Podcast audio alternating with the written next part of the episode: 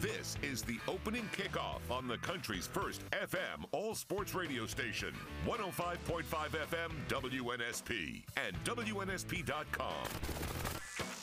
The latest sports, news, traffic, weather, and timely guests with Mark Heim and Lee Shermanian. The opening kickoff. Kickoff. Kickoff. Here are Mark and Lee.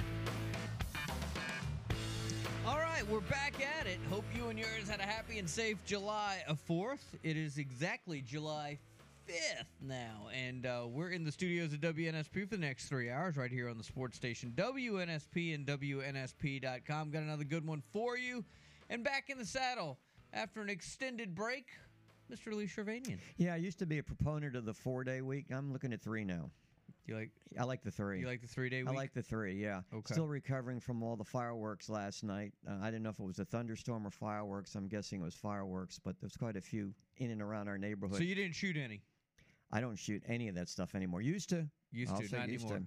Yeah, I was listening to um, I was listening to the Braves game last night. Of course, they had their nine-game win streak end, but they were talking about fireworks, and they were comparing. And I, I, I I've kind of lost sight of Roman candles. Yeah. What the the, the play-by-play announcer Brandon Gaudin said. He said the, the Roman candles like used to be the big thing, but then there's very little to it once it's let off. Is that, I don't remember. I thought Roman candles were the ones that gave off that big spark. But he said they're like a dud. Once you let them go, they're they don't do anything. Roman candles were the uh, uh, the I you're supposed to put them in the ground. We used to hold them. That's they what used I to thought. Fire in the, ground. The, right. the light the balls. You remember? It used to go.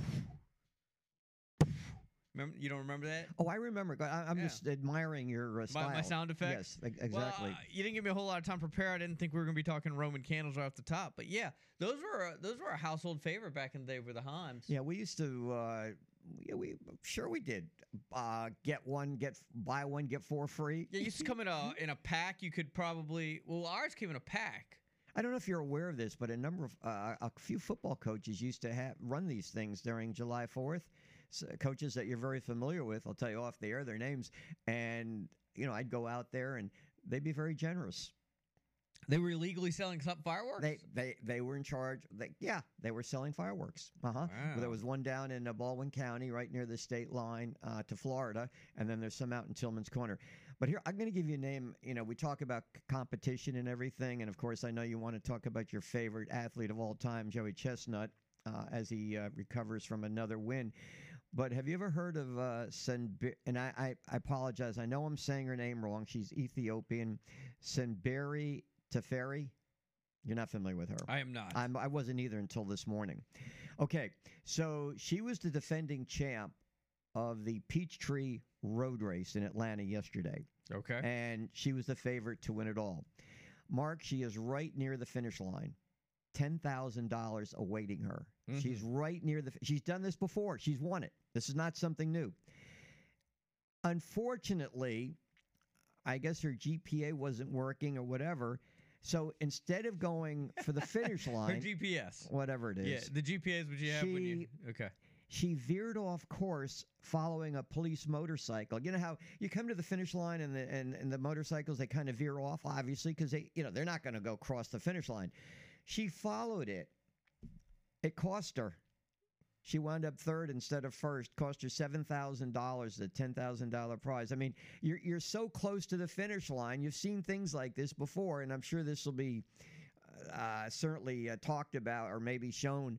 And then she just followed the, the police cruiser or whatever away from the finish line. Not a good start. Not a good start for her race. There was no – I wonder – nobody waving her saying, hey, you're going the wrong way. Well, but she won it last year. I mean, it's not like this is something new, a new course or anything like that. She's been there, done that, won. It's a seven thousand dollars mistake. How much does a Chestnut get for winning? Oh, the... somebody did wave her the other way. I'm watching. And? Oh, bro. What happened? She went down. She took a right turn. Okay, yeah. It's ridiculous. Uh, did you see the video? I have not seen the video. I All just... right. So she's going down the straightaway. It's a road race. There's a huge banner that says, wait for it, finish. And she's running, right? There are barricades down the street. There are people along the road. And as you would guess, like, there's a side street, right? An intersection where you can turn right if you're a car. But that there's no barricade there because, you know, traffic or whatever. And there was a motorcycle, as you pointed out, going down, and it took a right. So she took a right. But there's this huge big guy screaming at her, no, no, this way. So there's only video of the straightaway. So after about five seconds, you see her come back around. But by then, at least one one runner, if not two, had passed her. Oh! Finished third. Yeah, that's tough. three thousand dollars, could have won ten. Follow the police cruiser. Because there was a competitor that was literally ten yards behind her. I mean, just think about that. You're that close just to reach out and cross the finish line. She I had th- about another block to go. She had about a block to go, like a short block. That's tough. But, you know, the whole thing that gave it away was the big sign that said finish. Finish, that was it. How much does Chestnut get, besides the belt? Well, how, uh, did they pay him a lot of money for winning? Yes. Um, it's not a huge amount. I'm just curious. I, I did not read into it. I, I think I, it was, did I, was it ten grand? That's what I was thinking, but I wasn't sure. And I just wonder how much you get for all those calories. Um... I think it was ten grand. Well, yeah, he got ten grand. I think the whole purse is forty. What was crazy about this is there was a weather delay, and it got reported that it was canceled, like like local A B C seven or something. And then E S P N came back and said, no, no, no, no, it's not canceled. And so there's this this image of Joey Chestnut walking back to the stage, and he was quoted as saying he's getting the guys together. We're going to do this blanker. Like, he was hell-bent on on competing. And so after delay, which uh, they went ahead and they, they did it again. I didn't see it because I thought it was canceled, but apparently Joey Chestnut did his thing. I wouldn't have seen it even if I knew it was going on. There's it's, no way I'm going to watch that. But it wasn't one of his best efforts, but he won. I think his all-time high was seventy-six. He was sixty-two. The one that got me was the the, the female who wins again. They they both win all the time. Nobody beats them. Is and he the greatest competitor of all time? For food. Just greatest competitor in his field of all time. Show me somebody else who's won sixteen titles in a row and has just blown away the competition. You're talking about anything? In anything. Bayside volleyball. But that's a team sport. Mm-hmm. All right. That is. That's a pretty good one, though. All right, so I didn't realize with the female, she won for like the ninth time, and they, they had that one went on as scheduled, and then the weather came. So instead of like thirty-nine or forty, thirty-nine and a half. Yeah. So they count halves now. They do. They have to. So, Nick, is he the greatest competitor of all time? You're, you're into superlatives. Listen, greatest competitor ever. What do you think? I don't know if I'd go that far. But fun fact, Joey Chestnut consumed nineteen thousand calories yesterday in ten minutes. Yeah. How is he not dead? Heart of a champion and the stomach of one too. Yeah. But nineteen thousand calories. And he does this every year, multiple times a year. I mean, he's doing other things. How is he not eight hundred pounds, and how has he not died of a massive well, cardiac? We don't know what his regimen means. Does he work out? Does he uh, take cholesterol pills? I don't know what he does. I mean, these are things I do, and I don't know if he does. I haven't seen him, so I don't know. Is he overweight? Is he? I've. Had, I mean, he's a big guy, but he's not. He's not grotesquely like. Right, not he's four hundred pounder or anything like that. He can't walk. Yeah. If they well, find Pepto in your bag, is that like find P, finding P E Ds? It's a good call. Like, can they? Can they? Can they take that type of medication before? Is that considered cheating? Can he take antacids and and uh? I would. Certainly after it. So, uh, yeah, that, somebody broke down. I'll have to look. Somebody broke down all the, like, not only his caloric intake, but the amount of cholesterol and sodium and all that, and it's just, it's outrageous. But how is, it seems like any other ordinary red-blooded American male would be dead. I mean, how would you like to be that man's cardiologist? I mean, what do you tell a dude? Nice work for not dying? What do you tell him? Yeah. It cut back a little bit. Well, he did. He only ate sixty-two as opposed to seventy-six. There you go. Say it. Just cut back. And it's weird because he does like maybe jaw was... exercise, like when he warms up. You know how like athletes yeah. are always warming up? He does all these weird like Do you think the delay, the delay helped him? He walked around, build up an appetite? No, I think it hurt him. I think he was off his game. He even said he was off his game because he only ate sixty-two. Yeah, the other guy that com- guy finished second, I think was what, forty-nine, forty-nine and a half, so it was somewhat competitive. Whatever happened to the guy that Kobayashi. Yeah, what's he doing? He's on his. He does a different league. He's uh, different league. Yeah, this like, this is. Uh, he he can't compete in the Nathan's hot dog because some sort of contract he signed. So they have different leagues now for food. Yeah, it's like things. International stuff. He doesn't compete at the Nathan's. So where does Joey go from here? Does he go to a hamburger eating contest? Or he does it all, or, man. Or uh, tacos or something like that. He's done it all. If there's a if there's a food competition to be had, he's uh he's doing it. So uh, all right. So we will continue. Uh, he ol- he holds apparently fifty-two Major League Eating records. Major League Eating is a like a, a league. Uh, they couldn't come up with anything more original than Major League Eating. There's Major League Baseball. There's Major League Eating. The M L E, baby.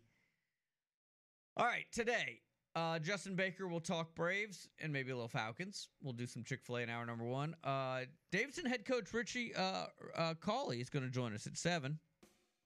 They had uh, a uh, their running back committed this weekend. Uh, Ian Thompson will talk some free agency and summer league in the N B A at seven thirty. Chris Stewart, the voice of the Crimson Tide at eight o'clock. And Richie Riley, the South Alabama basketball coach, said for eight thirty.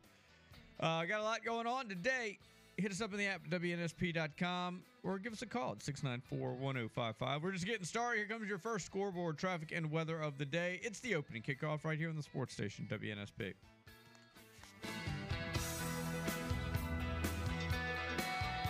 Hey, everybody, this is Gabe Gross, and you're listening to W N S P one oh five point five. The pitch.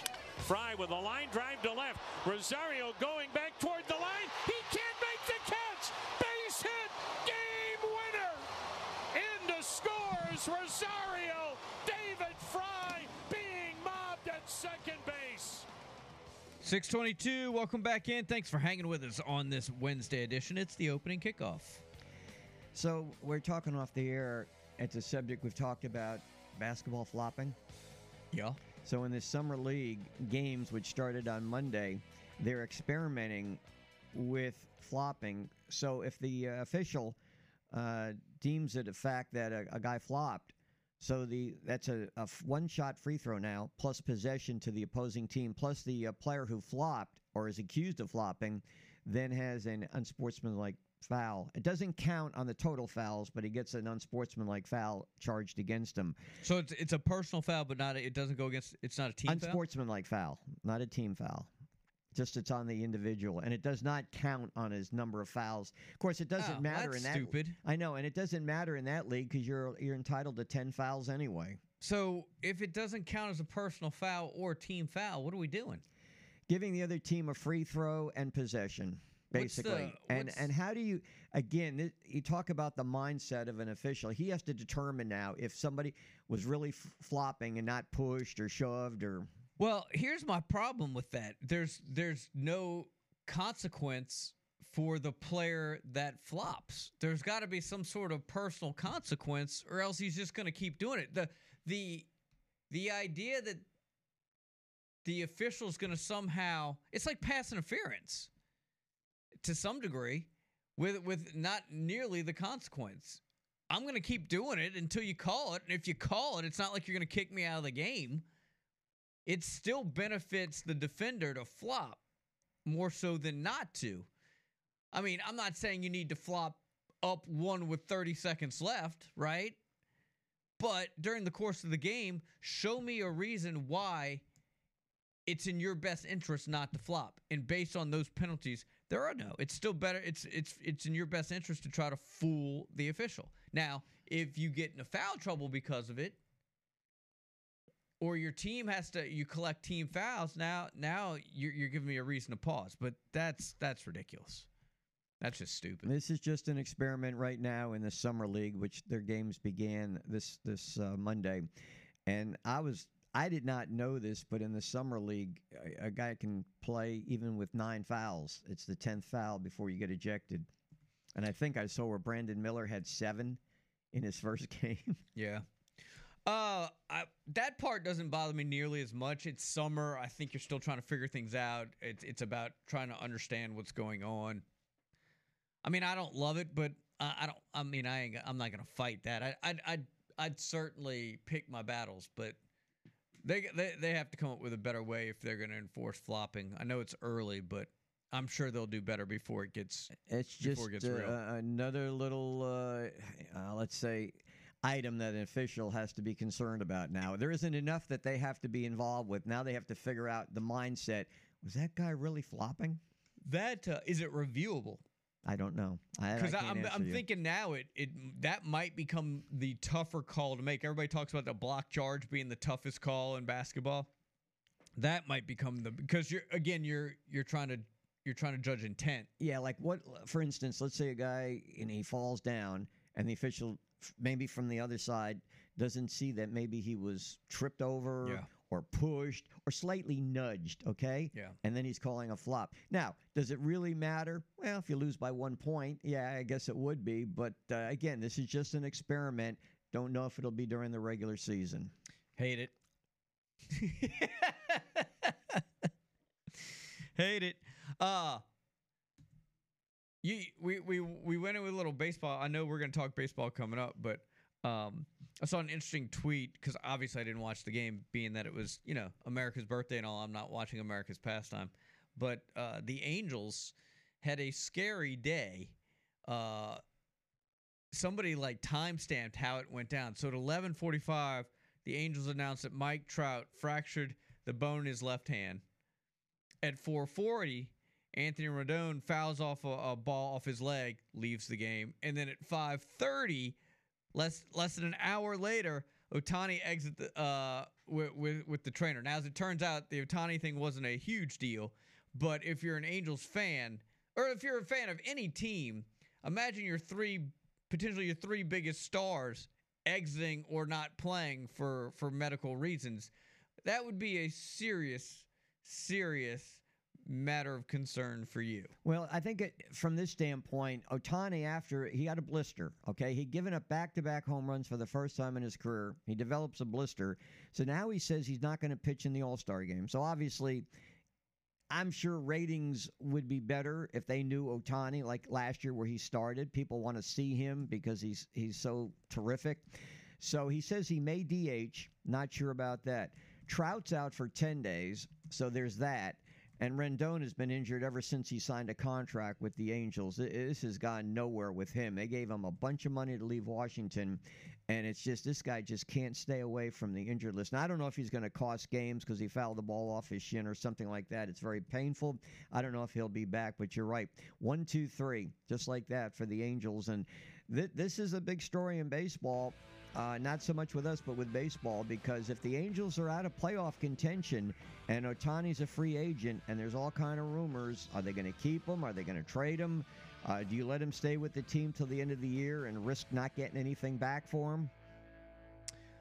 A lot of questions. Let's see if we can get some answers. Uh, Justin Baker of ninety-two point nine The Game uh, over in Atlanta is going to join us next. Uh, stay with us. We got a little Chick-fil-A coming up as well. Hope you and yours had a happy and safe July fourth. Gives a shout in the app at W N S P dot com. It's the opening kickoff. Stay with us on this Wednesday edition.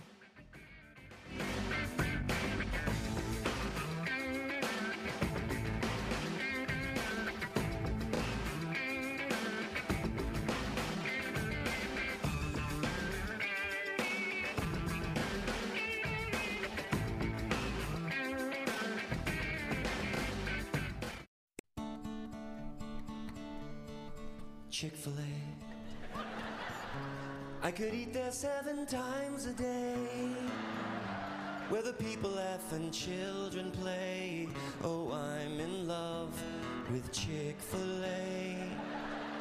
All right, six thirty-two, boys and girls, and we going early today with a little fried deliciousness. What do you have for us well, today, Lee? I wanted to go early because we have, uh, we're going to talk Braves, and this is kind of like on the Atlanta Braves.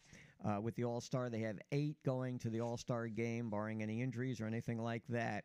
That is the most since when? What, last time that a team sent eight to the All-Star game. Uh, it, it goes back to, I guess, right around, what, two thousand twelve, two thousand eleven, something like that. But name the last Major League team to send eight players to the All-Star game. When you think about it, that's what, uh, quarter of the roster, pretty much. So if you know the answer, six nine four, one oh five five. We talk Braves now with Justin Baker from ninety-two point nine The Game. Justin, I hope you had a wonderful July fourth. How are you today? I did. Thank you, gentlemen. I uh, hope you did as well. I'm doing fantastic. You you didn't cover that Peachtree Road Race, did you? No, no. Thankfully, I did not. I have in years past, but uh, as hot as it's been lately in this humidity, I'm not sad at all about missing that. But uh, I did see we had an interesting finish with um, a young lady who had an opportunity to win it for the second straight year and ended up following the motorcade, veering off course, and um, couldn't correct before the end of the finish line, just a couple hundred yards away. Cost her what, seven thousand dollars? And and again, I know we were going to talk baseball, but I just couldn't help but that story because the, the the lady, the winner, she's been there and done that. She won it last year. It's not like she was unfamiliar with it. Yeah, no, I mean, she knows where the course is. I think uh, that's just the product of the um, you know the, the exertion on your body with the heat and humidity going out there, and she was clearly just following the motorcade. And when they pulled off to give her the open lane for the uh, end of the race, she just was solely focused on that mission and uh, unfortunately realized her mistake a little bit too late. Yeah, Justin, you know what kind of frustrated me watching the video was this huge big banner a couple hundred yards away with the word finish on it. I, I could see where that really throws somebody. Hey, look, I'm not one to talk about uh, not being able to finish the job or seeing signs right in front of your face, so I'm not going to knock on that, Mark, but trust me, I felt you. I said, man, that's That's pretty obvious, but I've missed some uh, some pretty big cues in my life, so I'm not going to sit here and knock on anybody else for doing the same. So to baseball fans, Atlanta fans, twenty, forty, fifty, the numbers thrown around about Ronald Acuna, never done before, before the All-Star break. What, twenty homers plus, forty steals plus, fifty R B Is? This guy's on an incredible run. But I wanted to ask you, because as I watch Braves baseball, is it that necessary for Acuna, Acuna to run that much, to steal that many bases with the kind of hitting? It's not like they play one-run games a lot. With all the heavy hitters in that lineup, um, look, I, I give them a lot of credit. I'm not trying to take away from it, but, you know, I'm wondering down the course of the season, that long season, how he'll feel going into postseason. Yeah, I mean, it's a good question, and we saw over the weekend, uh, or earlier this week, I should say, he actually stole a base and hurt his shoulder. Um, you know, back on Monday night. So he was able to stay in the game, obviously was able to play last night. But that's the concern that you have is the more action on the base pass that you're going to have, the more opportunity you're going to have for injury. And I think that's the thing that they need to be careful about. Um, for Acuna, though, is it necessary?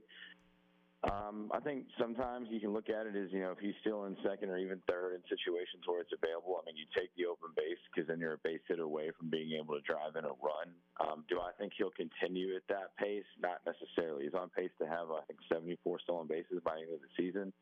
Um, I can see it being somewhere in the high sixties maybe, um, but I don't know if you're looking at seventy-five, eighty stolen bases out of necessity. But when you are at the top of the lineup and the way that Brian Snitker has been able to shake up the lineup so he doesn't have Matt Olson there in that second spot, uh, who's kind of feast or famine with home runs or strikeouts, it allows, you know, the guys like Ozzie and Austin Riley, those at the top of the lineup, to be able to be a base hit away from driving them in. Uh, and honestly, Lee, I just look at it as he kind of sets the tone. He gets on base. He distracts the pitchers. They know he's going to be looking to run. And it just kind of sets in motion what has been a prolific offense for the Braves this year um, as far as runs scored. So I think him still getting on base and trying to swipe a bag is kind of setting the tone uh, for the rest of the lineup. Years ago, I went to a, uh, a minor league game, Pensacola. We went because they were playing the Braves farm team. I guess it was Mississippi in those days. And this guy was playing like Ozzie Albies. I, I had heard the name, but I didn't know much about him. And I'm looking at him. Like, I don't think the guy's much taller than me. Certainly not taller than Mark. He's what, about five seven, five eight maybe? I'm just curious, watching him hit two home runs last night, how does he do it? He's got, what, twenty-two home runs. Where does he get that power from? Yeah, that deceptive pop that he has, and it's stronger from the left side of the plate. I think that's the funny part is, you know, I remember watching him, like you mentioned, it was in Mississippi. I was still with the Bay Bears, and then um, I got to fill in for the Braves broadcaster when they made the playoffs in two thousand sixteen, and it was more of the same. He actually uh, broken his elbow during that postseason uh, on a swing, mind you. So um, certainly has a lot of power behind that swing. Uh, just a guy that does everything right, you know, outside of the, the baselines as far as taking care of his body, eating right, working out. Um, certainly a lot of upper body strength, and just does a great job at turning his hips. Um, it's a guy that they saw as, you know, being a potential, you know, middle-of-the-road power hitter, maybe, you know, fifteen to twenty-five home runs a season. Uh, he's been able to get up over thirty the last couple of years and certainly on pace to do it again. Um, it's a it's a nice weapon to have, to have a powerful second baseman, and even though he, you know, is we're probably the same height, uh, five foot nothing, but um, it works out well, and I think he's certainly been an asset. But not only that, again, just setting the tone with him at the top and Ronald Acuna, and you look at the entire Braves infield going to the All-Star game. I know some of that is voting, but a lot of that's by, by peers and also by the selection from uh, the coaches and the media. So Um, with the Braves right now, you know, one through nine, it's pretty formidable. And then you look at that entire infield. I know Ron Washington, infield coach, former manager of the uh, Texas Rangers, took me two straight World Series. He's got to be feeling good about having that entire uh, infield representing the not only the Braves, but the National League going into the, the Seattle All-Star game. And it all starts with Ozzie Albies right up the middle at second. I was curious, because you've done a lot of baseball, minor league baseball, and, and, and you've been associated with the game for a long time. So if a player, let's say, from Latin America, whether it's Dominican Republic, Puerto Rico, or something like that, if he disagrees with a call and says something in Spanish, does the plate umpire know what he's saying? um, I can't speak for every home plate umpire, but more often than not, uh, yeah, there's certain words you pick up on. And, you know, I think uh, there's a common misconception with uh, maybe a Latin American, you know, player or any player that's that's bilingual. Um, you know, being able to not speak English. And I've said this before. I mean, you guys will see it on the interviews with, you know, any any major league broadcast. If they interview a player that's uh, first language is Spanish, they usually have the interpreter in the interview and on the field. And what a lot of people don't realize is the actual athlete themselves can almost fully understand the question that's being asked of them. They usually will speak a lot of English inside the clubhouse. The interpreter is literally there because it's easier to Uh, have them give the answer that they're wanting from Spanish to translate it to English, because what they're trying to say won't always translate as well. I remember Andrew Jones talking about that a lot uh, when he was coming up from Curacao, um, how, you know, trying to get the right words to get the right meaning. So that's really what that's for. But when you're talking about a guy behind the plate, I think more times than not, um, they're actually going to say it in English. But for those that uh, want to say it in Spanish, there's a pretty good chance that the umpire knows exactly what you said, or at least what the intent was behind what you were trying to say. All right, I don't want to be sacrilegious on this, and I was kind of contemplating how I would ask this. But when I see Ronald Acuna play, he reminds me of Willie Mays. Power, right-handed hitter, fielding, running, stealing bases, throwing. And I started to think about this, because there's no doubt that Henry Aaron is the greatest Brave ever, obviously, you know, with what he's done. But as far as mastering the five pluses in baseball, all five, is Acuna, and if he stays healthy, is he right up there? If he's, you know, long career, if he stays with the Braves and everything, with all the things he does on the field, and I'm, and he's masterful at all five of them. Yeah, I mean, it's always hard to compare, I think, when you're talking about the guys in today's game versus, you know, the greats that have come before them, just because of the way that the game has changed, right? Whether it be uh, size of the ballpark, density of the balls, um, the, the approach. I mean, you know, Willie Mays wasn't playing with the time clock back then. Um, you know, the bases weren't necessarily as a little bit bigger. Now, do I think that the bases being bigger is going to have guys stolen bases up, you know, astronomically? Like it's giving them an advantage. Not necessarily. We're talking about a couple inches. What this has done has been to incentivize, you know, a base runner to be able to go. The whole idea of a pitcher only being able to check back, does that have an impact? I think it does um, to a degree. I don't know that it's going to up a guy's numbers more than, let's say, five to ten stolen bases in a season. But when you're talking about the raw talent and the five tools of the game, um, I do think you can compare him with Mays in that degree, just because it's uh, something that's uh, rarely real in baseball. We have guys that are power hitters, guys that hit for average but not power, you know, guys that are great defensive players but aren't always going to bring it with the lumber. But for him to be able to possess all those tools, like you mentioned, the arm in right field, to be able to gun a guy down, Um, who's trying to just simply tag up from third and score from home. Um, these things are, are a rarity, and I think that's what the Braves found. Other teams passed on him, like the Colorado Rockies had a chance to sign him.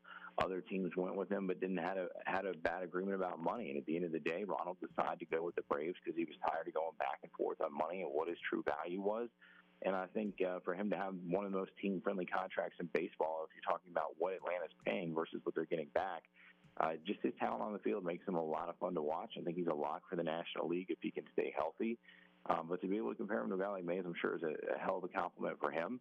And he's been able to back it up with his play, and he's certainly invaluable when you think about everything he brings to their lineup each and every night and the production level that you're getting out of a guy at a really good uh, discounted hometown price. Okay, uh, not being from Atlanta, but just from afar, I always thought of Atlanta as a sports city. Georgia was easily number one. Today, how would you rate Braves, Falcons, Georgia as far as owning the sports city? Oh, it's Braves, one hundred percent. Um, you know, it's funny. I would have told you five years ago it would be uh, Braves, maybe Atlanta United, the M L S team, just because, I mean, they're one of the few M L S teams that can pack seventy thousand into Mercedes-Benz Stadium for a soccer game, which is kind of unheard of in the South. But it's the job that Arthur Blank, who owns both the, the Major League franchise for soccer and obviously the Atlanta Falcons, what he's been able to do and the people that he's assembled. I think that there's more excitement this year around the Falcons. Um, nationally, it's still going to be a joke. I think, I mean, Mark will tell you a lot of people are still living in the twenty-eight to three world outside of Atlanta. Uh, in Atlanta, they're not there. So if you're asking me to rank probably level of excitement, it's one hundred percent the best team in baseball right now, the Atlanta Braves, uh, followed by the Atlanta Falcons and what they have hopefully coming up in the next few years to get back to competitive football.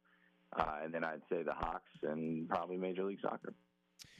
Justin, thank you so much for getting up early with us, especially a day after a holiday, man. That is commitment. We love it. We appreciate it. Uh, we'll do it again soon. Sounds good, guys. Have a great rest of your fourth week. Yep, you too. That's Justin Baker, ladies and gentlemen. We get a winner on the uh, on the uh, giveaway.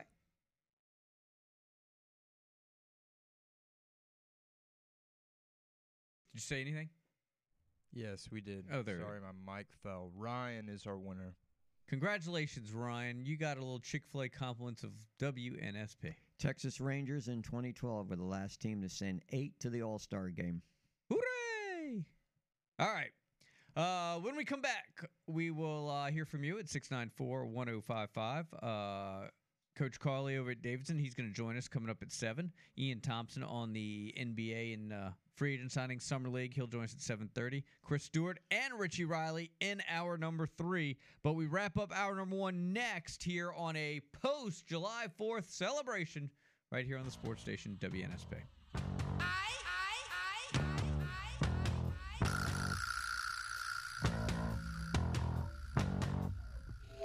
This is Chris Samuels. You're listening to W N S P one oh five point five. Roll Tide, and God bless. Here's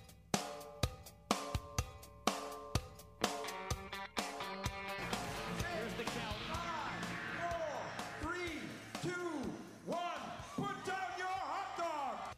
With sixty-two hot dogs and buns in ten minutes for his sixteenth win, I give you the number one ranked eater in the world, Joey Chestnut.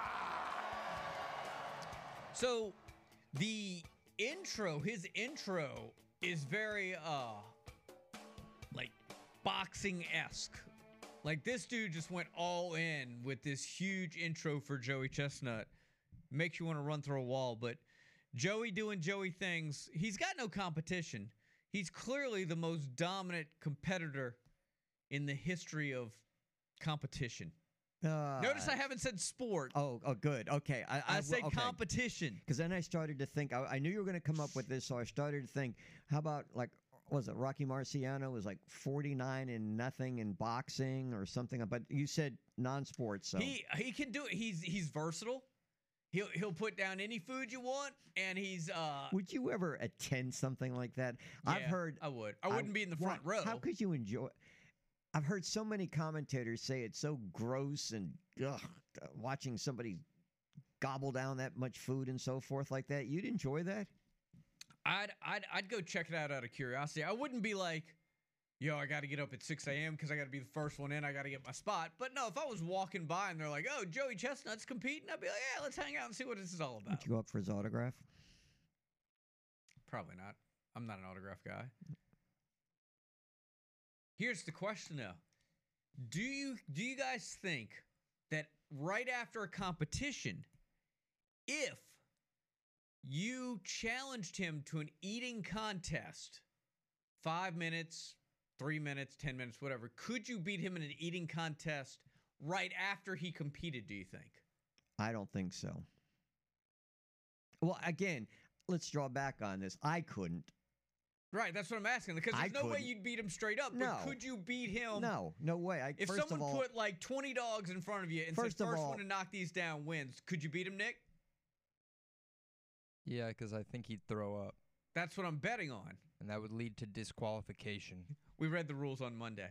If you yak, you're out. Did you know that? I did not know that, nor do I care. Because I don't care about these food eating contests. You brought it up. I know I did, but I want to see your reaction. Would you go? I wouldn't. But do you? Yeah, First of all, I don't even.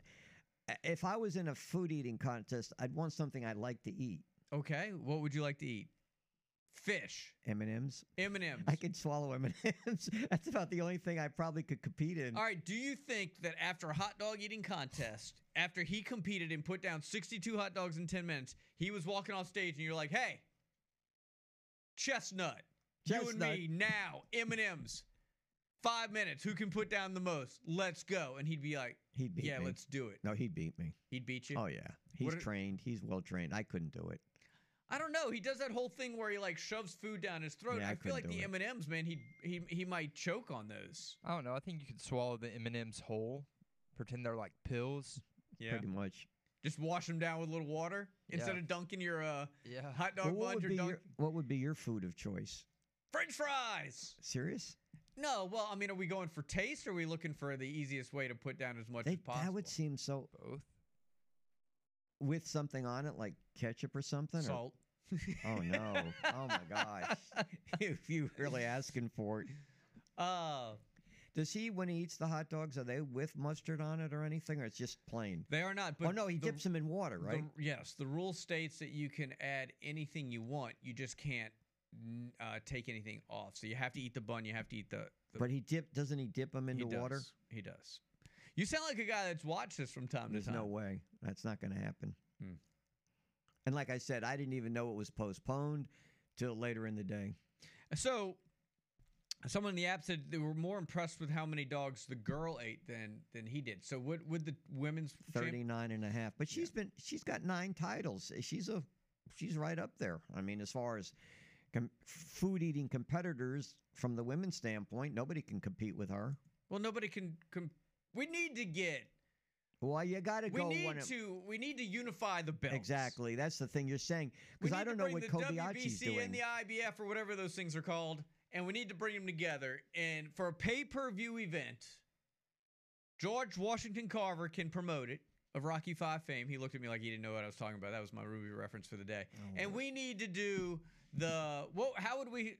How would we promote this? What would we call it? Um. We could market this worldwide. Kobayashi versus Chestnut. Chestnut. They did compete against each other years ago yes, before he ventured off into another league. And he won. Who did? Kobayashi. Yeah, but uh, Chestnut has a three two advantage over Kobayashi. Oh, he does? Yeah, we covered this on Monday. We got right, we sorry. did a deep, deep, deep, I deep had, dive into the yeah, hot dog eating contest. I've, I had other issues. You You were... You were feeling the effects of an eating contest without actually eating. Oh, yeah. I would not want to be around the Chestnut house the day after an eating contest. No, thank you. I bet it's amazing. You think amazing? I bet you that's one word for it. What do you think he has the next morning when he gets up for breakfast? A light salad. Imagine being in LeBron's house right after he won the finals. I bet it's electric. I- I'm thinking we're feeling two di- but do you think he's all that excited? Do you think, like LeBron, sure, but do you think Chestnut goes home and parties for winning? Like, he knows he's going to win. Yeah. You think it's a big celebration because he's won his sixteenth straight title? When you're great, you're great. And you don't have to, you don't have to celebrate it because no, you know. You do. What's he doing? I mean, he's having a light salad with a little balsamic vinaigrette on it. Ah, man, he's probably knocking back dogs. Ugh. Yeah. We all right, we need a good name. We need a good name for the made-for-T V event, pay-per-view only. Chestnut and uh, Kobayashi. And we get Oscar Mayer to sponsor it. Yeah. Well, I would think Nathan's would want to be involved if it is hot dogs, unless I, it's a different. No, they already they already got the Fourth of July deal. That's why I'm thinking we market it to Oscar Mayer. Try and get some of their other deli meats some love, too. Yeah. Okay. Well, we'll think about it. I, we'll come up with some good... Uh, hmm. I don't know. I'm not prepared for such uh, creativity this early in the morning. I think there should be multiple rounds. Different food each round. Maybe, maybe they spin like a giant wheel with food on it. Yeah. And whatever it lands on is what they have to eat. I like it. And then you build up. So you do like, we'll do like, you do like a game show. You only get so many points for the first few rounds, but then it doubles as yeah. we go. And so like the first round, it's like, all right, eat roast beef for a minute. And then you winner gets like two points. And then you go to round two and the point value doubles and you have to do a minute of Skittles. Ooh, and maybe each round there's a different game. So yeah. maybe one round it's like find the cheeseburger, and it's hidden in a bunch of other food. So yeah. you have to eat or, your way through to find the cheeseburger. Or elevate. For instance, you start out, okay, you can start out with your hot dog plain, but then the next round, let's say sauerkraut you have to have on it. And the next round you put ch- the chili sauce or whatever. So you just keep advancing with different uh, condiments. What if, what if you have both eaters on a platform? They're being weighed down by trays of food that are equivalent to their body weight, and the opposite person has to eat the food off their opponent's tray to throw the weight off and drop them into a bucket of ketchup? Eat food off each other. I'm, I'm thinking no, this is no, no, they said the tray. Another no, genre no, no. stuff. Oh, that's what I heard. No, he said off the tray. Oh, okay. I was like, I'm not sure the, uh, I'm not sure what, after might be F X code. After dark or something. All right, we're going to talk uh, local high school sports next with the Davidson High School coach, football coach. Stay with us right here on the sports station, W N S P.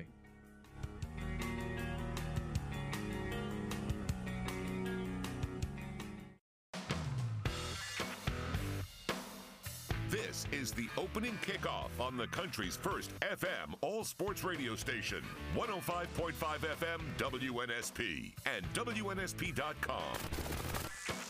The latest sports, news, traffic, weather, and timely guests with Mark Heim and Lee Shermanian. The opening kickoff. Kickoff. Here are Mark and Lee.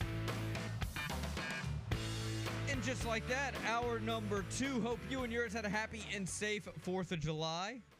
Uh, we're here. It's the opening kickoff, hour number two. Got a big one for you, and uh, you'll have a chance to chime in here in just a little bit. All right, some of the headlines before we get to our next guest. Uh, we talked about the hot dog eating contest at Nathan's, delayed but not enough to stop Joey Chestnut from scarfing down sixty-two and winning again for the uh, eighth straight time, sixteenth overall. And uh, Sudo, the female uh, eating uh, professional, if you will, or superstar. I like how they termed it, uh, some of the headlines, Eating Superstar, Joey Chestnut. Well, pseudo certainly it would fall into that category. She won her uh, ninth title with uh, thirty-nine and a half hot dogs. On the baseball scene, the Atlanta Braves' uh, nine-game win streak, the longest uh, going these days, was ended yesterday in ten innings, and Ohtani had to leave the game with a blister in the sixth inning after giving up back-to-back home runs, and because of that, he may not pitch in the All-Star game next Tuesday. We had some recruiting news. There's that receiver, five-star receiver, who was an Auburn target out of Central Phoenix City. His last name is uh, Coleman, and uh, Cameron Coleman has committed to Texas A and M. And over the weekend, there was a pretty significant uh, announcement from Davidson High School right here in Mobile. Rick Hawley's the head coach. I'll let him talk about it. Rick, good morning. How are you today? I'm doing great. How are y'all? How was your July fourth? Oh, it was fantastic. Uh, got to get on the grill, get the morning run in, uh, do a little swimming, and watch Joey Chestnut dominate. So you watch that? Oh, yeah. Joey Chestnut is uh, right up there with the greatest American ever, right under Ben Franklin. I didn't see this one coming. I really didn't, Rick.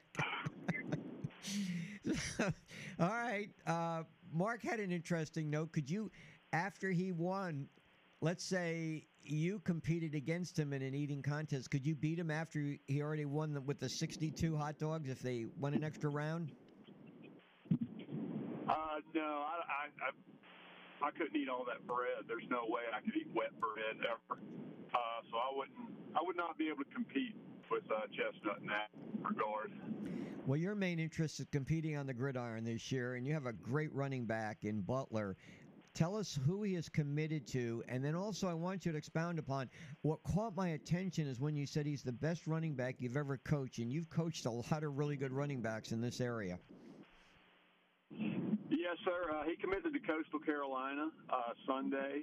And uh, we're very proud of him, happy for him. Uh, he went on a visit there and loved it, uh, liked being that close to the beach and still being away from home, you know. So uh, he, he was happy with his decision, and we're excited for him. And, and he is. He is uh, an amazing running back. And, uh, you know, I have been very fortunate in the city of Mobile to coach some good ones. And, and he, he has the uh, he has the ability to go all the way doing this. So, uh you know, we're happy for him and glad he's on our team. Talking about Derek Butler, what makes him so special, though? Because, like, I've seen a lot of really good running backs out of Davidson High School who obviously you didn't coach, but you had several at Murphy that you did. Yeah, uh, so so D J is uh, – one thing that he does is he, he doesn't just jump out into space, you know, when, when a hole opens up. He He's very good at hugging obstruction and kind of staying hidden. And the one thing that he does is he's going to turn that – what you know most kids is a fifteen-yard gain. He's going to go score, and uh, that's that's the biggest thing that you know. I've coached a lot of kids that were great running backs, and you know some of the quarterbacks we had at, at Murphy that were great runners. You know, K J May was a great runner. Uh, DePriest Turner was a great runner, and uh, they had that too, where they could just go score. But uh, just pure running back, the things he can do out of the backfield as a receiver. Um, you know, he's a good blocker and. Uh, very durable. Uh, he, he can handle twenty-five carries a game, and uh, he's a big, fast kid. He's a, he's got all the tools. So I assume the offense will revolve around him this year, this fall. Uh, yes, sir. Uh, we we we like to run the football. We've got another running back, uh, Edward Harrison. So we're kind of a two-back offense, and uh, yeah, he's very good as well. Uh, he had six, seven hundred yards last year, and has really developed and. Uh, he's a little bigger. You know, he's about two hundred ten pounds, and D J's about one ninety, one ninety-five pounds. So between the two, uh, we like to run the football, and uh, we, hopefully we'll be able to throw it a little more this year. But uh, th those two are our main focus for sure. You caught me when we were talking about him being recruited to Coastal Carolina. We don't see that very often down here where a, a, a student-athlete commits to Coastal Carolina. Uh, I'm assuming there was more to it than just a beach nearby, right? I'm assuming. Yeah, you, you, and you never really know because you know I didn't go on the uh, visit with him up there. You know, obviously that's family. And, uh, but sometimes, you know, a player will just click with the staff or just the whole environment. And I think that's what happened there. Uh, and, you know, I think there was a desire to, to go and see some other parts of the world. Uh, you know, they obviously are going to play a little bit different schedule and get out of the, the deep south a little bit. So I think uh, that played a lot uh, into it as well. Well, they've been a very strong program in the Sun Belt, no question about it. And Derek had a lot of offers, uh, including uh, some around this state for sure. So tell me, what do you got planned for your opening game at the new stadium? Uh, we're hoping to create a really fun environment. You know, we uh, Coach Ferris runs our P A, and uh, you know, Tim Finnegan does our social media, and uh, Jason Richardson, our principal. We've all been meeting, and we're trying to create just a fun environment. Uh, and get people out there and have a good time and win some football games. So your your first game is a home opener? Is that the first one? It, we play uh, Baldwin County in a preseason game, and then we play Hillcrest Evergreen. Uh, so the first two are at home. Um, you know, things we've never been able to do before, like a Meet the Warrior night where we're, you know, get the officials out and scrimmage and introduce the team and the band and the cheerleaders and all those kind of things that Uh, other people do and I guess take for granted. We're going to get to do it now. We're really excited about it. The stadium's beautiful. They did a great job with it. Uh, it's it's been amazing. Coach, congrats, man. We're looking forward to the upcoming season. Should be a good one. Uh, enjoy the rest of your week, and we'll be in touch. Yes, sir. Thank y'all for having me. Absolutely. Rick Carly, ladies and gentlemen, over at Davidson. All right, you guys can jump in. six nine four, one oh five five is the number if you want to get in on all the uh, – fun that uh, you had over the week or, or the last couple of days. We certainly want to hear from you guys.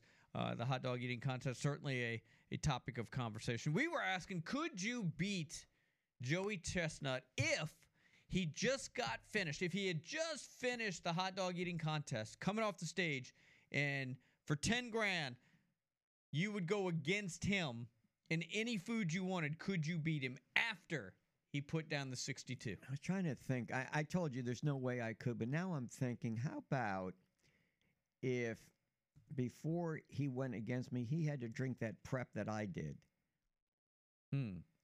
with, to give me a little bit of an advantage. Um, and after after drinking that prep, then have to start eating hot dogs again. Because uh, as you guys said, if something... If you hack it up, you lose. He's a competitor, man. He would he would still win. You know what? He would it would actually help him. There'd be more room. I'm pretty sure he'd just be sitting there on the can just putting down hot dogs. I'm not talking about that part. I'm just thinking the first part about drinking that stuff, and you've tasted it before, so you know what I'm talking about. If that wouldn't make you, let's say, throw it up, I wonder what would.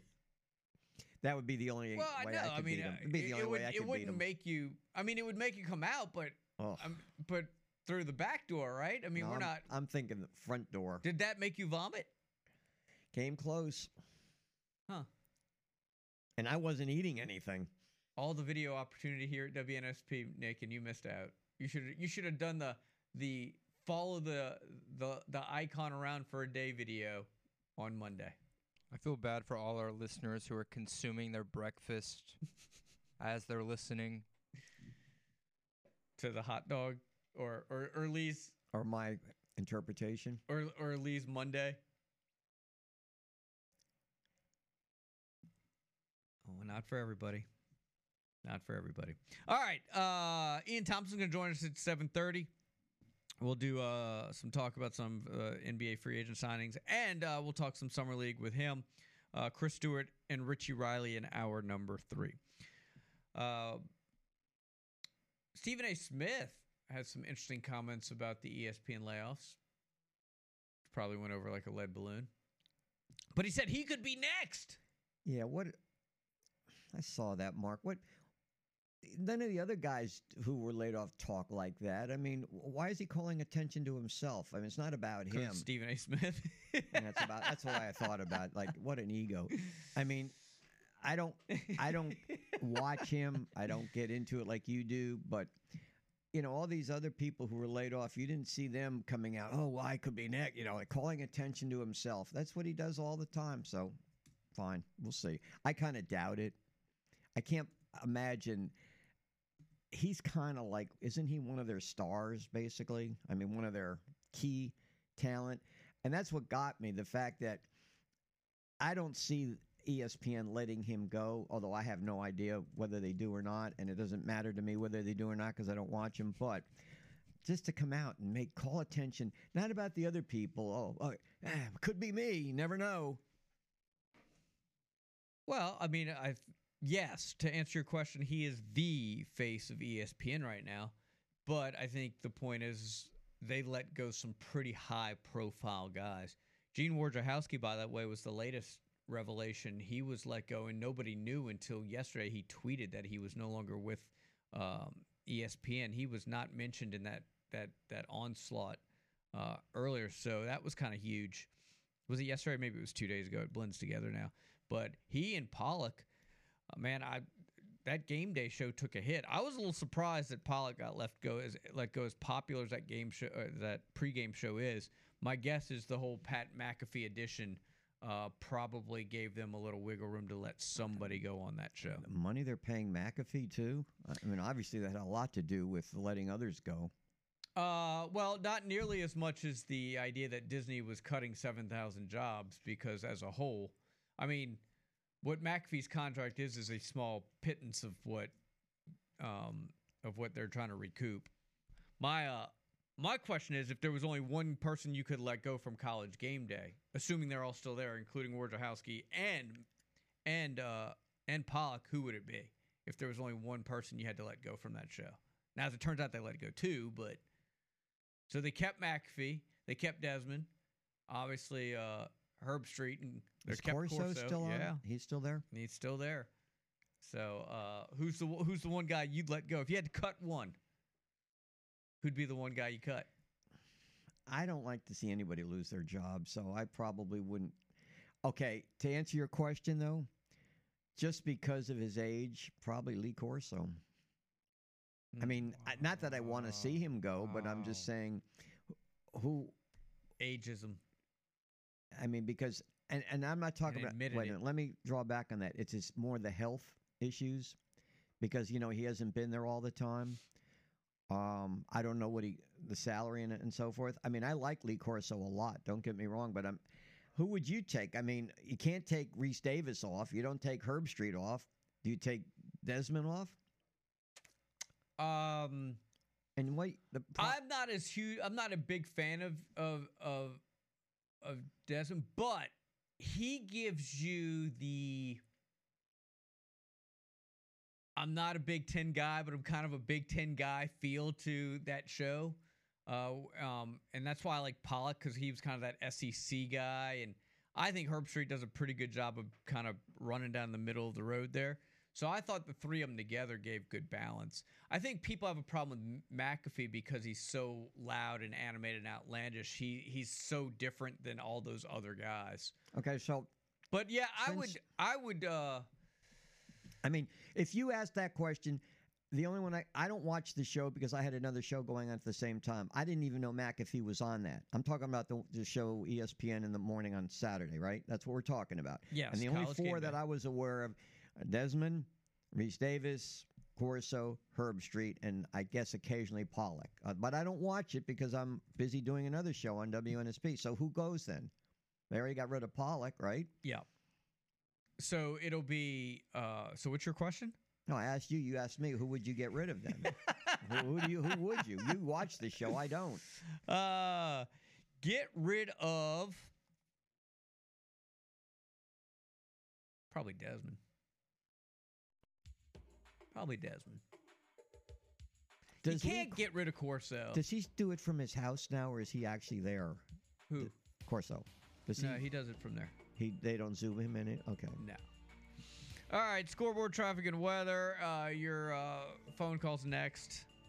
Someone said they like Pollock. McAfee's kind of annoying. Yeah, he's certainly an acquired taste, but he brings a certain level of energy that I think E S P N likes. But, yeah, getting rid of Pollock probably surprised me more than any other uh, firing that E S P N had in the last week. Stay with us. Plenty left. It's the opening kickoff.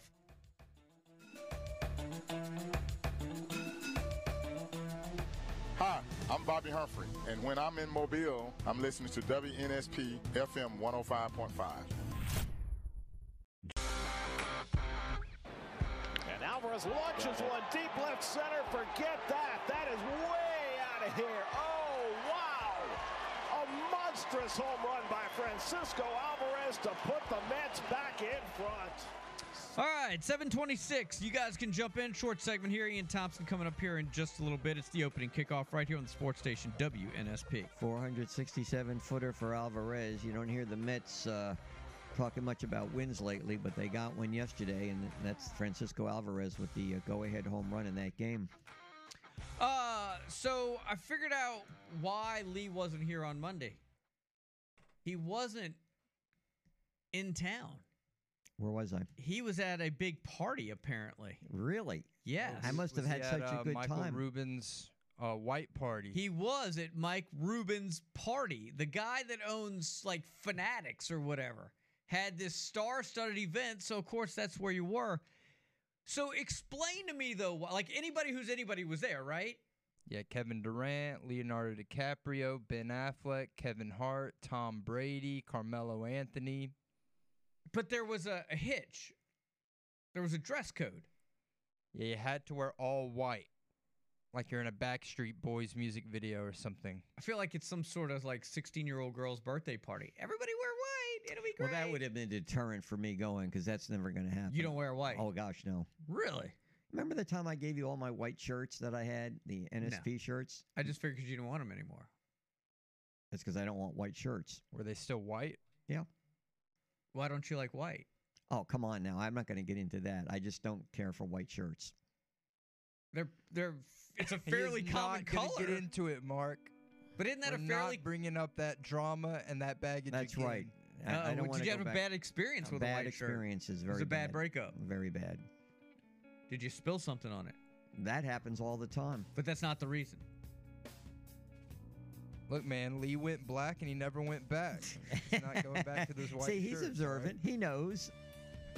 He knows. He's observant. He doesn't know me that long. He knows. I've been the with you longer. The shirt, you don't the know. The sweeter the fit. Uh, I feel like we're, you guys are talking about two different things here. No, we're right on. No, we're right on, actually. He's pretty observant. Yeah. Okay. How many times do you think, see me wear white?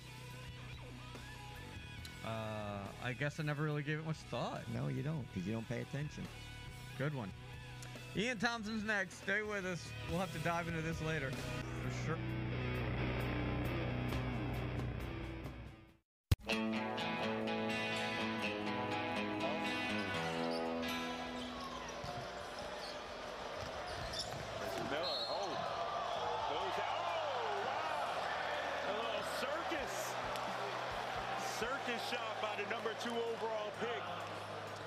seven thirty-two, welcome back in. The opening kickoff, Mark, Nick, and anti-white shirt, Lee Shervanian. Brandon Miller, first game he had eighteen points in that summer league game. Let's talk some basketball now with a person I really respect when it comes to anything to do with the N B A, Ian Thompson, a Giltulin alum, based in Boston, veteran N B A reporter, author, you name it, he's done it. Ian, did you have a happy fourth? Did. It was a rainy fourth up here. How was it down there? Hot. Humid. More hot. Even more humid. Hard hard to believe. Yeah. Never well, I, guess. You, for, you forget. Don't you ever come back here? Ever? It's been a while. I came back about four or five years ago, but that's it. You know, there wasn't a lot of N B A going on in Mobile, unfortunately. No, it's been a long time. I remember I interviewed Charles Barkley here years and years ago. They had a preseason game uh, they played here. He played at the Civic Center. But that goes back even before he joined the seventy-sixers, I think, or was with the seventy-sixers. He was kind of new to them. So there's been a lot of information coming out these days. Of the free agent signings so far, which have basically captivated you or has got your attention as far as the free agent signing so far? You know, uh, just because uh, who is affected by it, um, the Lakers really helped themselves. They've added a lot of role players. Um, they've deepened their team. They're much more talented than they were. They got a bit of an identity last year, right, toward, going towards the playoffs. Um, they're, after they traded Russell Westbrook away and added some depth, um, and then they played well even while LeBron James was injured. And those guys got the Lakers into the playoffs without LeBron. And then you add LeBron to the team, and they looked like a threat to get to the N B A Finals. They didn't have enough. But if LeBron's healthy next year, um, and Anthony Davis obviously is, they might have enough to win the whole thing because they've they've like built on the identity that they had last year. So to me, that's that's a real interesting one for sure. I guess the one of the major storylines to follow now, Damian Lillard says he wants to be traded. What do you see happening, and who, which teams are actually, do you feel, in the market for Damian Lillard? You know, he wants to go to Miami. He's listed as the only team he wants to go to. Um, and it's going to be, it's all going to hinge on him. Uh, does he want to be controversial here? If if the Blazers look like they're getting ready to trade them to another team because they can get a better package back from the other team, is Lillard going to come out and say, no, I, I don't want to play for you, don't trade for me? Uh, and is he basically going to cost Portland, his former team, to which he's been very loyal? Is he going to cost them talent in, in return for him? It's, you know, it's going to be an interesting thing because he's always been loved by the Portland fans. And uh, you can sense that it's beginning to turn against him a little bit because now he wants to be traded after all these years. My advice to him would be, you know, yeah, you're if if you hold your guns and want to go to Miami, yeah, they're not going to like it right now. But years from now, when you go back to Portland, they're still going to love you. I mean, they love Bill Walton when he came comes back. Um, players get forgiven. The fans see the bigger picture in the end. Uh, this is going to be a hard thing for him to do, but I, I think ultimately he's going to steer his way to Miami, and uh, there'll be a three-team trade. Uh, Miami will send out Tyler Hero, Uh, their shooting guard, who was injured uh, this past season while Miami went to the N B A Finals, so they don't even need him. Um, and he's got a, a very rich long-term deal that Portland wants nothing to do with. So Tyler Hero will go to a third team, and that team in return will send some draft picks to Portland. It won't be the haul that Portland would like, but um, I think overall N B A fans are going to be happy to see Damian Lillard playing for a contending team. And if he does go to Miami, Miami's going to be really tough because Miami would have Damian Lillard, Jimmy Butler, and Bam Adebayo. And that's going to be really hard to beat. Well, Ian, could, couldn't you make the case, though, that Portland failed Lillard, though? In, in all the years that he said he wanted to stay with Portland, they just failed to surround him with the, the, the proper uh, tools needed to, to win championships?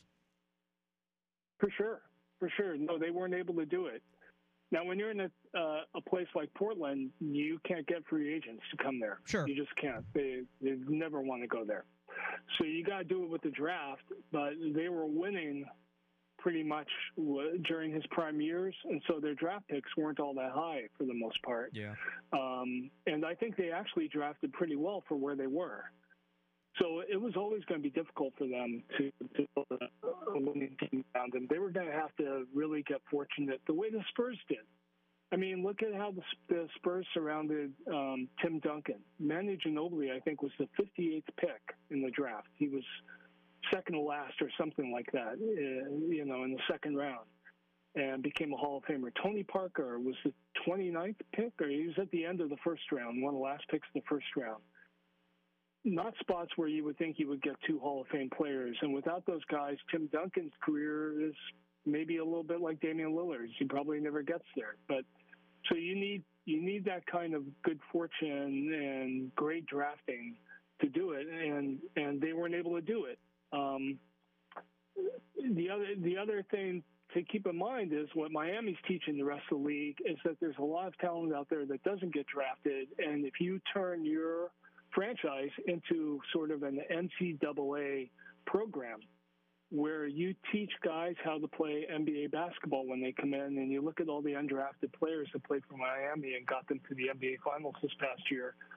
I just don't know why more teams don't don't do this and just really invest in it and look at themselves not as a franchise, but as a program that's supposed to build players, because N C double A teams do not do that anymore for the most part. I mean, they get great players coming in out of high school, but they only stay a year or two at most, and um, and the level of coaching in the N C double A just isn't what it used to be, um, which is why the G Leagues become so prominent, and these other places are, are so important to developing players. You know, another thing, too, and we talked about, you know, free agency starting up, but most of the big-time free agents sign with their respective teams. They went back to their teams, I guess, because they get the max money, right? Yeah, and exactly. That That's it. And, um, you know, they built something, and they want to keep it going. And I think there's a lot of cautionary tales out there of guys leaving to go somewhere else for a bit more money, or they think the grass is greener, and it isn't. So yeah, um, it's it's uh, you, you haven't seen a lot of it now. James Harden looks like he wants out of Philly, you know, instead of staying. And the smartest thing for him would be to stay in Philly. That would be his best chance of winning. But I think once again, he's sort of showing what really matters to him. What do you make of the uh, Golden State Warriors now? The moves they've made. They br- they brought back Green. You got Chris Paul. They got rid of Poole. Where do you see this franchise? Are they still a contender? They can be, but they're a year older still, and Chris Paul makes them older. Um, Draymond Green had a really interesting comment. He said Chris Paul is going to bring out the best in their young players. They've got these two guys, Kuminga and uh, Moody, high draft picks from the last few years who haven't panned out yet. And they really need those two guys to become really important role players for them. And they haven't done so. And that would give them some youth, some energy, some athleticism, all that stuff that they don't have. Um, and Draymond Green thinks that Chris Paul running the second unit for the Warriors is going to, going to bring out the best in those guys and turn them into really important role players for them. And if he does that, then yes, then yes, they're contenders now, because now they have a full team and they can play forty-eight minutes, and, um, you know, the starters go out and the bench plays well and keeps the game going for them. But without that, they, I don't think they can. I mean, they looked old last year. They weren't able to uh, play well on the road. Um, and being even a year older, I, I think it's going to be really tough for them unless Chris Paul can pull off that magic with those two young guys. Ian Thompson, longtime N B A reporter based in Boston, also author of The Soul of Basketball, joining us for a few thoughts on uh, the N B A. Did you see in the Summer League where they're they're experimenting with this flopping rule that it could cause? No, it's about time. Yeah, yeah it's about time you fl- you flop, right? Go ahead and explain. I'm sorry. So, okay. But isn't there already enough on three officials? Now they're going to determine who flopped and who didn't. I mean, you saw a lot of games. Can you tell? You, I know you've been in a lot of games and everything. Can you tell who who's flopping for sure? It is hard to tell unless you're looking at the replay and you're watching it in slow motion after the fact, and then you're saying, oh, this guy definitely. I mean, there are some cases where for sure um, it's it's obvious right off the bat. And those those. Those are the ones for sure that ought to um, get this kind of penalty. And we'll see if the N B A institutes this. They're only doing it in Summer League right now. We'll see if they put it in. And then I agree with you. There's a lot on the referees already, and it's the hardest game to officiate out of all the pro sports in America because there's just so much gray area built into uh, built into the game, um, into the way the rules are written. Uh, it's so much a matter of interpretation. And the game is so fast and unpredictable, and these referees have to run up and down the court. Um, they have to run with guys who are in the twenties, and the referees are in their forties and fifties trying to keep up with these guys, a lot of them. So I, I do think there's a lot on referees. Um, they'll never make everybody happy, but I I do think something has to be – they have to at least try this to see how it works out because um, – you know, people talk about getting rid of the block charge. I, that would be a huge mistake. That would be a huge mistake. But um, if you're going to keep it, you have to penalize these guys, much the same as you, they've learned to penalize three-point shooters who kick their leg out the way Reggie Miller used to do. And now if you do that, you get you get a foul called on you. They need to do the same thing with floppers. Actually, I made this point earlier, Ian. It, it, it could get to the point where this now becomes the toughest call in basketball, right? We always talk about the block charge being the toughest one to, to officiate in a bang-bang situation. But because this is intent, right, you're trying to judge intent, this one could potentially be the toughest call in basketball. Yeah, or or yeah, it's like you've you've uh, squared the toughest call in yeah. basketball. Yeah. So the block charge has been squared now, and you it's become multiple uh, uh, multiple times tougher. It's um, not only are you trying to decide if it's a block charge, but was the guy flopping on top of it? And yeah. yeah. And, you know, uh, uh, the player reputation's going to play a part of this. You know, if a guy's known to be a flopper like Marcus Smart, um, you know, it's it, it's going to be called on him more often. And imagine a game, especially a playoff game, being decided by this, by a, a technical foul being called, and the team goes to the other end and shoots a free throw and wins a playoff game because of a flop. Now, it's going to be another another thing for people to talk about and second guess for sure.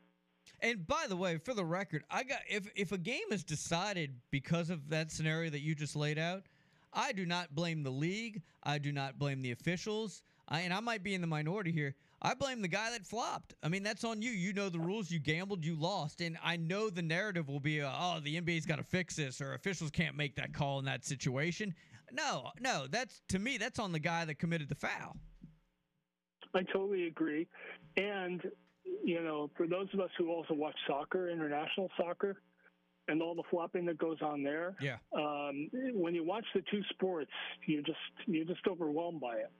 Uh, they, it's just everywhere. It's all, these are the two most important sports around the world. You know, these are the two biggest sports in every every continent. It's it's a big sport now. Uh, basketball is, and soccer is obviously the biggest. And in soccer, it's just impossible for the one referee roaming the field to see all the flopping uh, and to, to deal with it. In basketball, it's a much smaller court, and there's three referees. They they can do, and they use instant replay much more effectively than they do in soccer. So they can get on top of it in the N B A, and they really should. Hey, let me ask you something. I, I kind of picking up the first question I asked you. So when you put together the draft, coaching moves and free agent acquisitions, either keeping your own or getting somebody else in, which team do you think did the best so far in the offseason, all considering all those factors? Geez. Well, you know, Phoenix uh, looked like uh, a troubled team with with a lot of stars, but where were they going to go? And they added Bradley Beal. And so now it's a big if, but if Bradley Beal and Kevin Durant stay healthy, well, they and they keep DeAndre Ayton, and, and he's able to have a, an important role in the team. And I'm listing a lot of ifs here, aren't I? But but if all those all those things happen, who's going to beat them? And they've added to their bench, even though they didn't have a lot of money to spend on it. They've added to their bench, and, and they look better. Um, and then if uh, the other team, it hasn't happened yet, but if Miami goes out and gets Damian Lillard, Miami has done nothing in free agency, basically. They've just been waiting for this. Uh, much the same as Pat Riley waited three years for LeBron James, build up a strategy over a two to three year period to to get LeBron James to come in in twenty ten. Um, LeBron James and Chris Bosh while re-signing Dwayne Wade, and they won two championships that way. If he's able to get Damian Lillard, then Miami is really the big winner of this summer, because now they, I, I, I just think they're going to be, if, again, if healthy, they're going to be so hard to beat in the playoffs with those three guys. I mean, the number three option becomes Bam, and that's just going to be so hard to stop. They have to go out and get a, a big guy still to deal with Porzingis and the Celtics and uh, the Joker with Denver, but Miami's going to be really, really tough if they can make it happen, and I think they will. Hey, Ian, thanks so much for spending a little time with us. We uh, we appreciate it, and let's, uh, let's do it again soon. Hey, appreciate it, guys. Thanks. Yep. Ian Thompson, ladies and gentlemen. We come back. We'll see if we can catch up with Roy Hudson, Chris Stewart, the voice of the Crimson Tide, and Richie Riley, South Alabama basketball coach, scheduled for hour number three. Continue with your comments in the app at W N S P dot com. The opening kickoff continues right here on the sports station. Stay with us.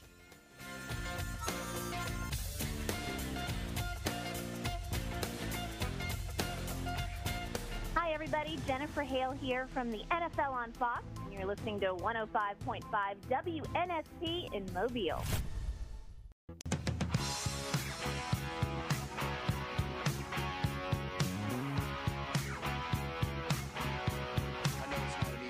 But there's there's just there, there's some of the, the pitches that got called today just weren't even close, and so um, it's got to be better, you know.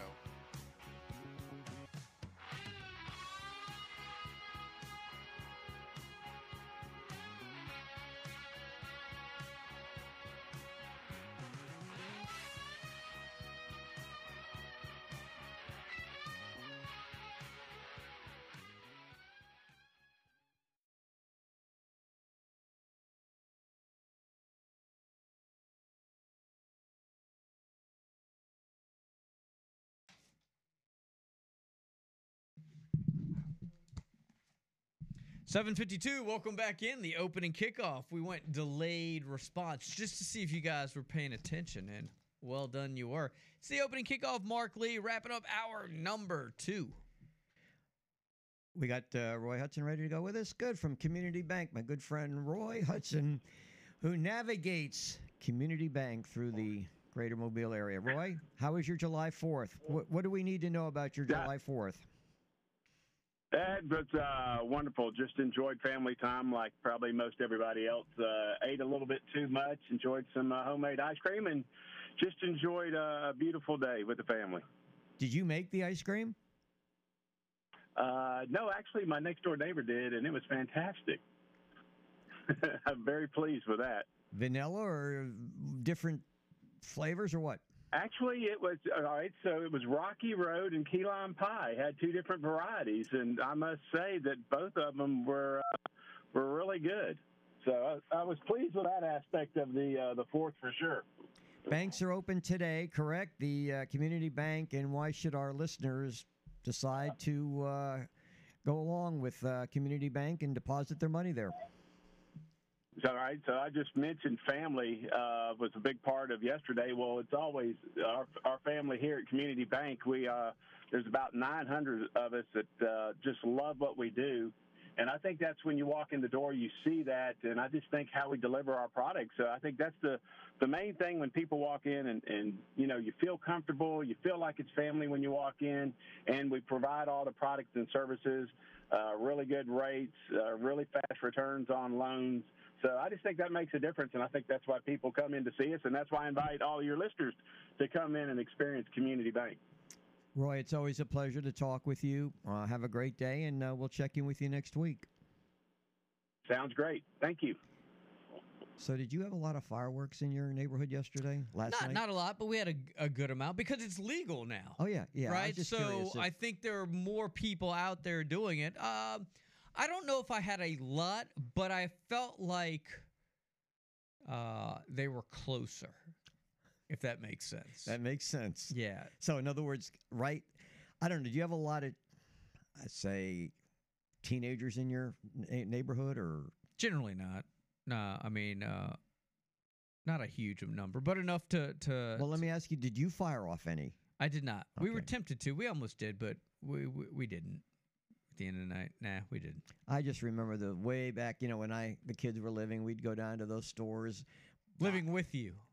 Living with you. You said living. Yeah, living with Clarification, us in, these in the kids household. Are still alive. Yeah, they're didn't, alive. Didn't, didn't yes. want y'all thinking thank something you. Terrible had no, happened. Thank you. They're all spread out now. But, yeah, there'd, there'd be that pressure to get down to the fireworks store, buy one, get four free or something like that. And we'd, we'd fire them off in our neighborhood. And we had a lot of kids in our neighborhood, and that they participated in that, but those those were back in the eighties, you know. So I, I would think with you always looking for a deal that shopping for fireworks is right up your alley because there's always a great deal on fireworks. There's always the buy one, correct. Get two free and oh, yeah. stuff. Well, I, I just remember that when I was seeing signs the other day, they were doing, uh, it was a news report, and I saw the sign, buy one, get four free or something like that. And that's, I started remembering back to the eighties when, you know, we'd collect them. And, you know, I had friends who had fireworks stores going, and like I said, it, it wasn't uncommon. There were a couple of football coaches so, who invited me and said, come on, well, you know, come and buy some fireworks. Have you, have you always been a conscious shopper for sales, or is that just something that started, you know? I was, but I'm not now. It, it's not back when, when I first moved here, I was, and first of all, wait a minute, I'm not even a shopper. Yeah, but you're always talking about good deals, or this one, yeah. Hey, there's a good deal here, there's I a think good that's deal an there. Exaggeration on my part. I don't really, I don't shop. The only thing I shop for would be food.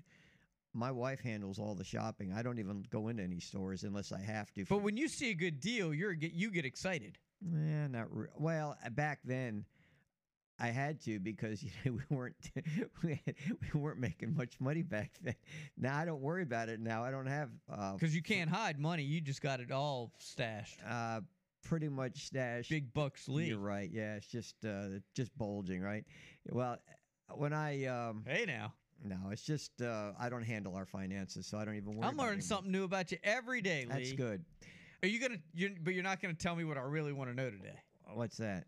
Why you're anti-white shirt? Oh, I'm not gonna get into that. That that was way way back. I, I just no. As Nick pointed out, I, I like darker colors. Yeah, you you wanna you wanna say what you? He agreed with the statement. He did. No, you agreed with Nick's statement. I did, when yeah. you when Nick said. He was right.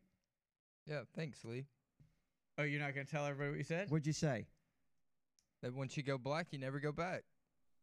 That's what he said. All right, and Lee agrees with that. Yeah, that's why he doesn't wear white shirts. Right.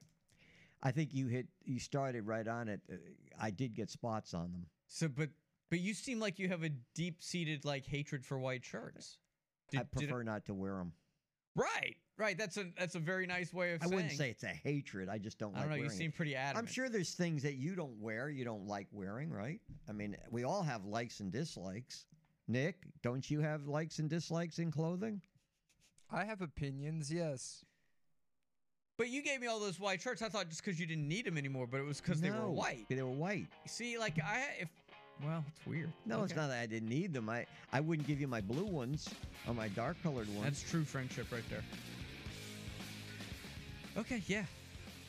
I just I didn't know if there was some sort of, like, other reason besides the fact that you just, they stain easy. That's pretty good reason right there. But not the reason.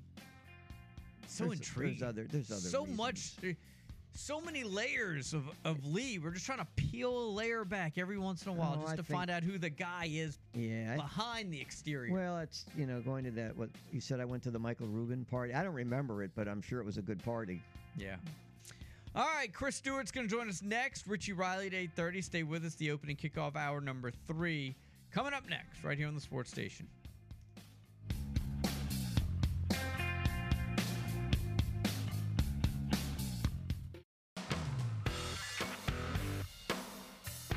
Is the opening kickoff on the country's first F M all-sports radio station, one oh five point five F M W N S P and W N S P dot com.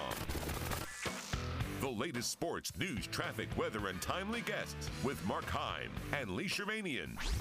The opening kickoff. Kickoff. Kickoff. Here are Mark and Lee. eight oh four.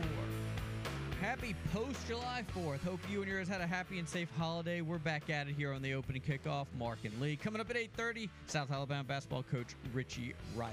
Ah, uh, but now we're going to talk to uh, Chris Stewart, uh, voice of the uh, Crimson Tide, and especially in basketball and in baseball, and, of course, just completed a, a successful run with the Alabama uh, football team. Chris, how you doing, my friend? Guys, I'm all right. I hope you're doing well. We are. What was your July fourth like? I would love to give you this this great, you know, all-American patriotic story of, uh, you know, lake or the pool and then, you know, barbecue with the family and, and all that. Didn't fireworks show. Truth is, I felt like garbage with uh, sinus stuff for a couple of days, so I was in the bed by and large or in the recliner. watching T V. It was not a very festive Fourth for me, but it was all right. Living the living got the dream. Living the dream oh, on America's yeah. birthday. Just got to get a new dream. Yeah. Got to get a new dream. Did you, uh, by chance, tune in Brandon Miller's Summer League debut? I did. I uh, I, I missed the beginning where apparently he got fourteen fouls in about three minutes, and uh, that's only a slight exaggeration. So it wasn't on. I thought, well, he's, he's probably not playing. And then uh, my son came in, my eighteen-year-old, said, oh, Dad, he's he's in, but he's he's close to six fouls already and didn't realize you got ten in Summer League. So we uh, we got to watch a little bit, saw him make the great play, the, the highlight reel play. And, uh, you know, I'm not I'm not going to base what his N B A career will be on a uh, on his first Summer League game. But he uh, it was good to see him in an N B A uniform, although I preferred to see him very, very, very selfishly, and it's ex- exclusively selfish to say I'd love to still see him in an Alabama uniform, but he's he's where he needs to be. You've got quite a uh, basketball schedule coming up. If, if everything I read is correct with some of the places you're going to and the teams you're facing, I, I'll say this, Nate, yeah. Nate doesn't uh, duck anybody, does he? No, he doesn't, and it's, it's really fun, and, and if you've got it in front of you, you may need to prompt me on a couple of these, but I know that Arizona is is one that's been talked about a lot.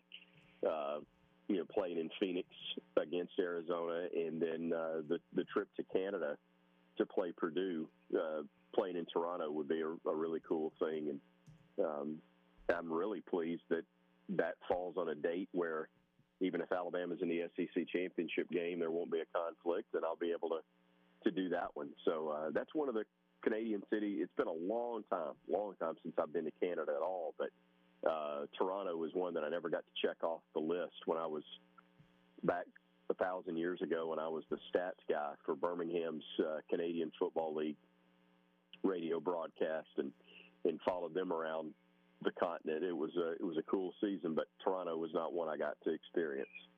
I guess this is more personal, but because of the difficulties I've had in securing a passport, uh, I assume when you go on a trip like that, everybody, I mean, who takes care of that with the players, making sure they all get passports to go to Canada? Uh, you know, that, that's a good question. I'm sure that, you know, you've got either director of operations, uh, Josh Pierre's probably got that assignment um, among others. There's probably multiple people checking because the last thing you want to do is get ready to get to the airport and suddenly three of your starters aren't uh, aren't able to get into international uh, territory. So hopefully that'll all be handled. But yeah, that's that's one I got to get done here pretty quick myself.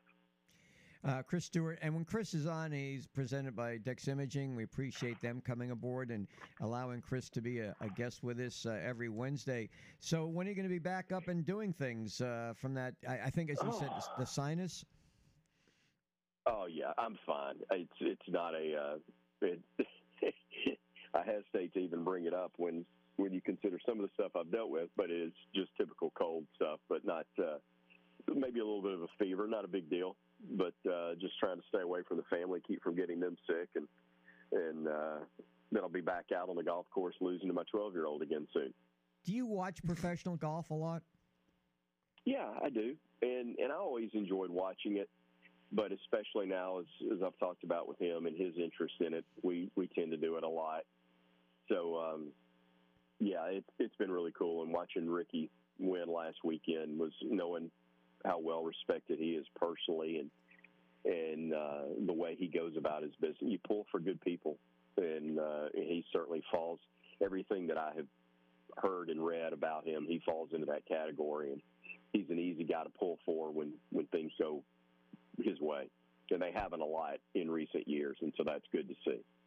You know, you had mentioned about the game with Purdue. Of course, they have Edey back. It's too bad you didn't have Bediako back. Yeah. That would have been a nice yeah, matchup. No doubt. And, and with him being a Toronto native, I can't help but think, and I hadn't talked with Nate about it, but I can't help but think that that wasn't part of the thinking, is that, all right, you know, if you'd put uh, Vegas money on it, you probably would have said Edey would not be available for Purdue. He would have gone to the draft, and that Bediako would be there for Alabama.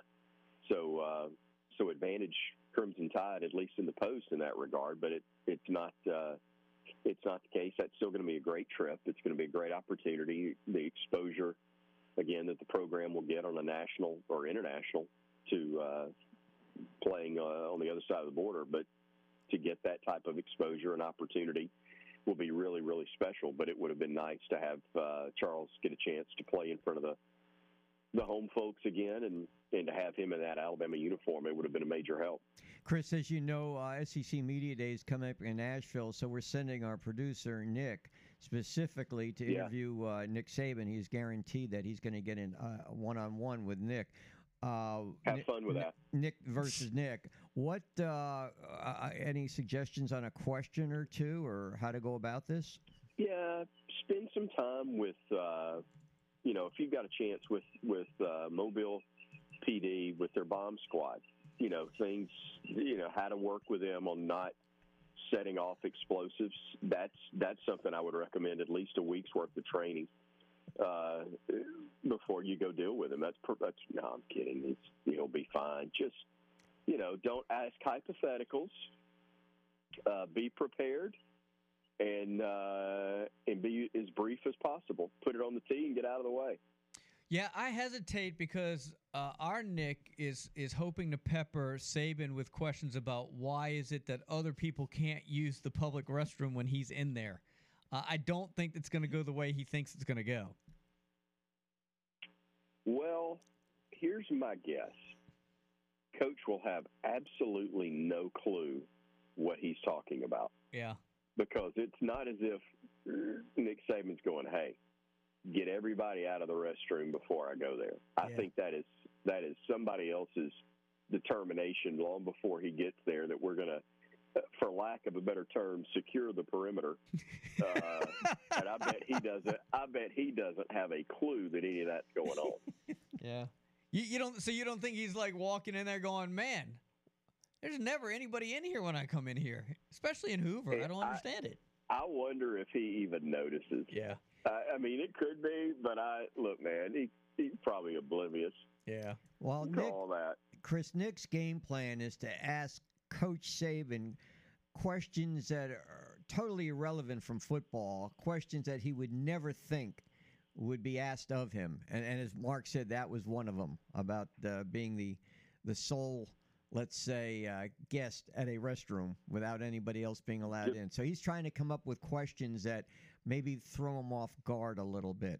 What do you think? It's not a it's not a bad strategy. Um, you know, I asked him the the first time I was a guest on Hey Coach with him, or the first time I was a media guest on Hey Coach. This was the Thursday before the blackout game at Georgia, okay? And I ran it by Jeff Purinton, who was his media guy at the time, and I said, here's the first, because back then you got the first, middle, and last question of the night. I had the middle question that was not a football question, and and Jeff liked it. He said, yeah, he'll love that. I said, Coach, what's outside of family and football, what's the coolest thing you've ever done? He said, wow, that's kind of tough. And I said, I'll tell you what, while you're thinking of yours, I'll give you mine. And he hadn't looked at me all night. I mean, he talked to me, but he hadn't turned and actually looked me in the eye at any yeah. point. So uh, I said, uh, I said, well, I'll give you mine while you're thinking. He goes, all right.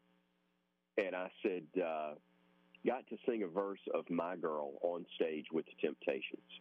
And his head snapped sideways, and he looked me dead in the eye, and he goes, you're kidding. And, you know, it was suddenly like, you have my attention. Yeah. So, uh, So I dropped that one on him, and then he he he was able to trump it. You know, playing backstage with the uh, oh gosh, Glenn Fry. I'm drawing a blank. Help me, the Eagles. Yeah, uh, yeah. Backstage with the Eagles with Belichick, and playing golf with Tiger Woods. Trump's getting to sing My Girl on stage with the Temptations, but barely, barely. Yeah, I'll say that. Hey. You competed with the GOAT there for a second. I, I mean, that's that's I a did. legitimate I competition. Had him for a second. That's like that's like being within two hot dogs of Joey Chestnut, right there, my friend. That is uh, there. I, I think that's a perfect analogy. Yeah, perfect analogy. Hey, uh, great stuff as always, Chris. Love visiting with you, man. Uh, I hope you had a good fourth. Enjoy the rest of the week, and we'll do it again soon. Guys, I appreciate you both. Yep. Thanks so much. That's Chris Stewart, the voice of the Crimson Tide. All right, scoreboard, traffic, and weather are next. Uh, you guys can jump in. South Alabama basketball coach Richie Riley will join us at eight thirty. Got a little news of the weird. Maybe we'll, maybe we'll come back with a little news of the weird. It, it happened kind of locally. I don't know if it's weird. It's just biz- no, it's pretty. It's pretty bizarre. I'll share that with you. You guys can jump in six nine four, one oh five five. The opening kickoff here on a Wednesday. Stay with us. I'm Laura Rutledge with E S P N. You're listening to W N S P one oh five point five. Keep it right here for the best sports information in Mobile.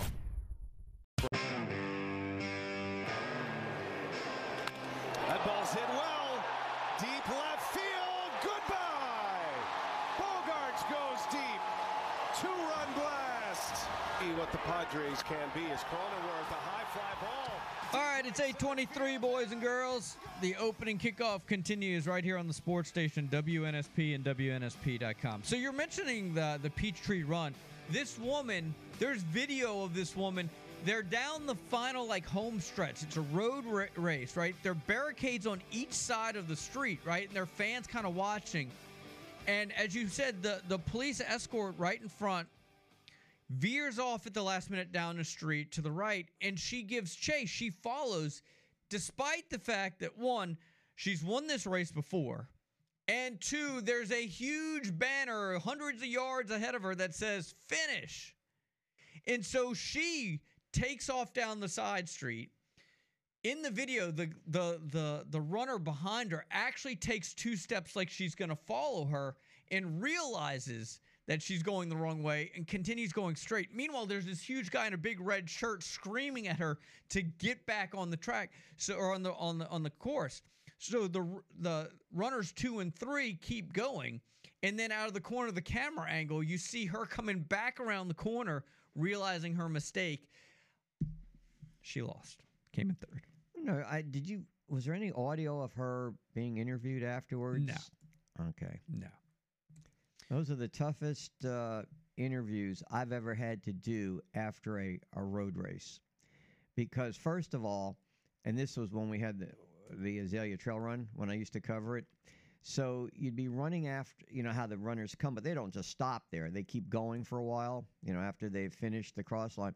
So I, I'd run after them, and then I'd have the tape recorder out there, and you could barely understand what they were saying because obviously they were out of breath. I mean, you know, how, what kind of an interview are you going to get after somebody's run, what, ten K or five K or something like that? So, yeah, those usually, they were difficult.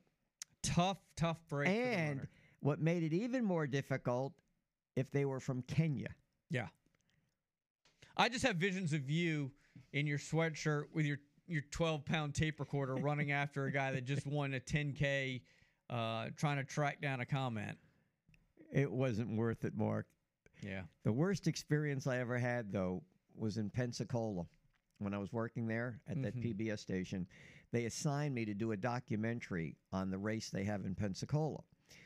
And basically what the race was on a Saturday, and they were going to run the documentary or the feature, let's say, I think it was like an hour or ninety minutes or something like that, that night.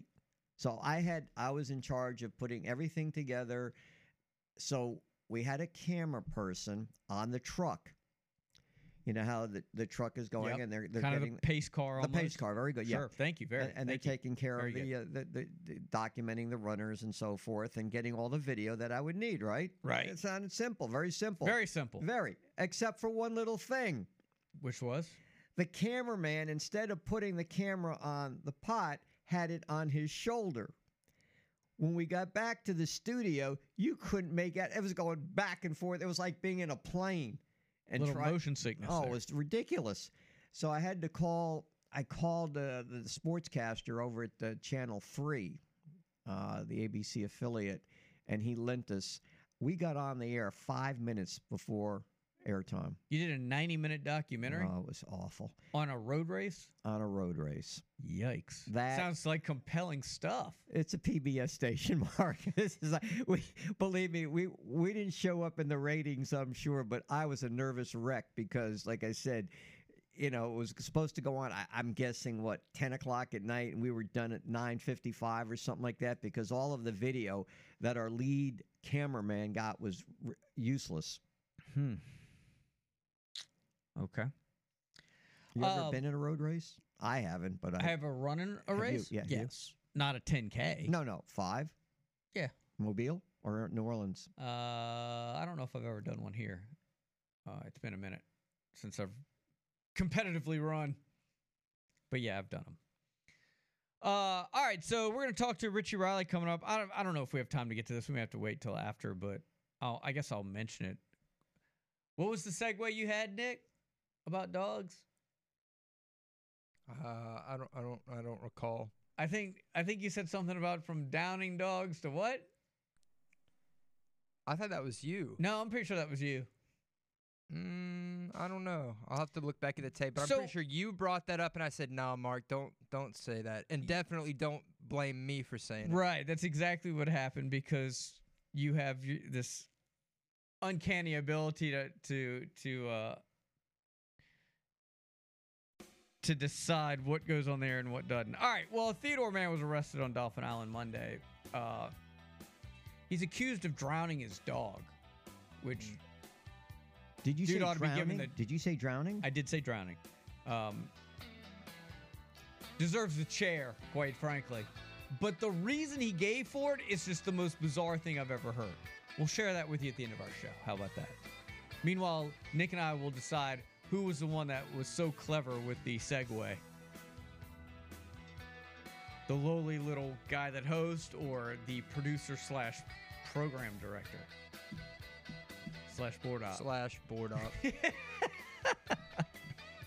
All right, Richie Riley is next right here on the sports station W N S P and W N S P dot com. It's the opening kickoff.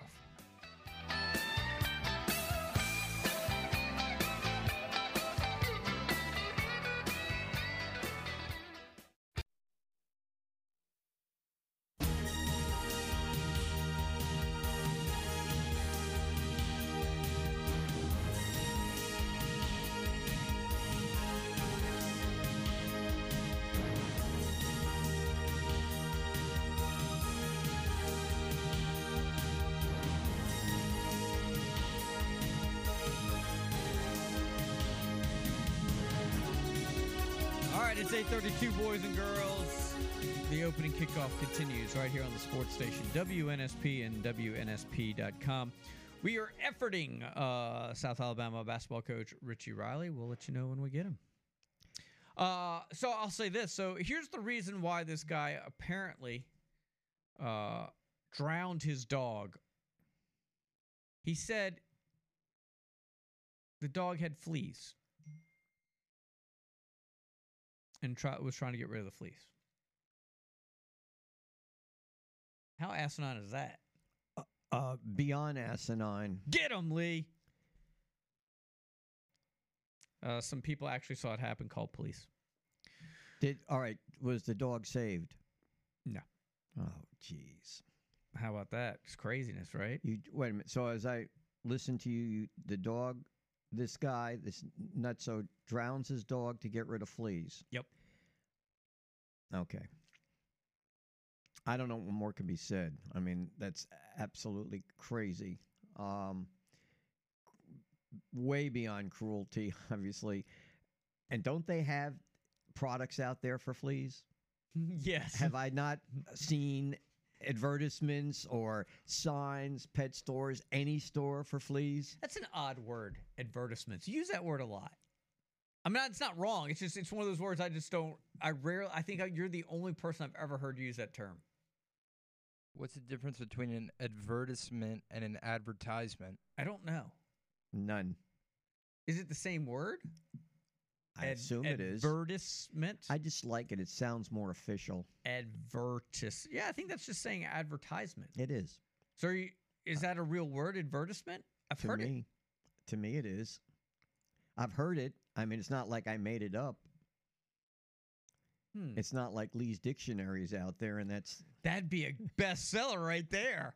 That would be a good idea. Yes, let's work on that. I don't have enough to do. You could do week. a book signing, and uh, we could we could we could put it in all the local stores.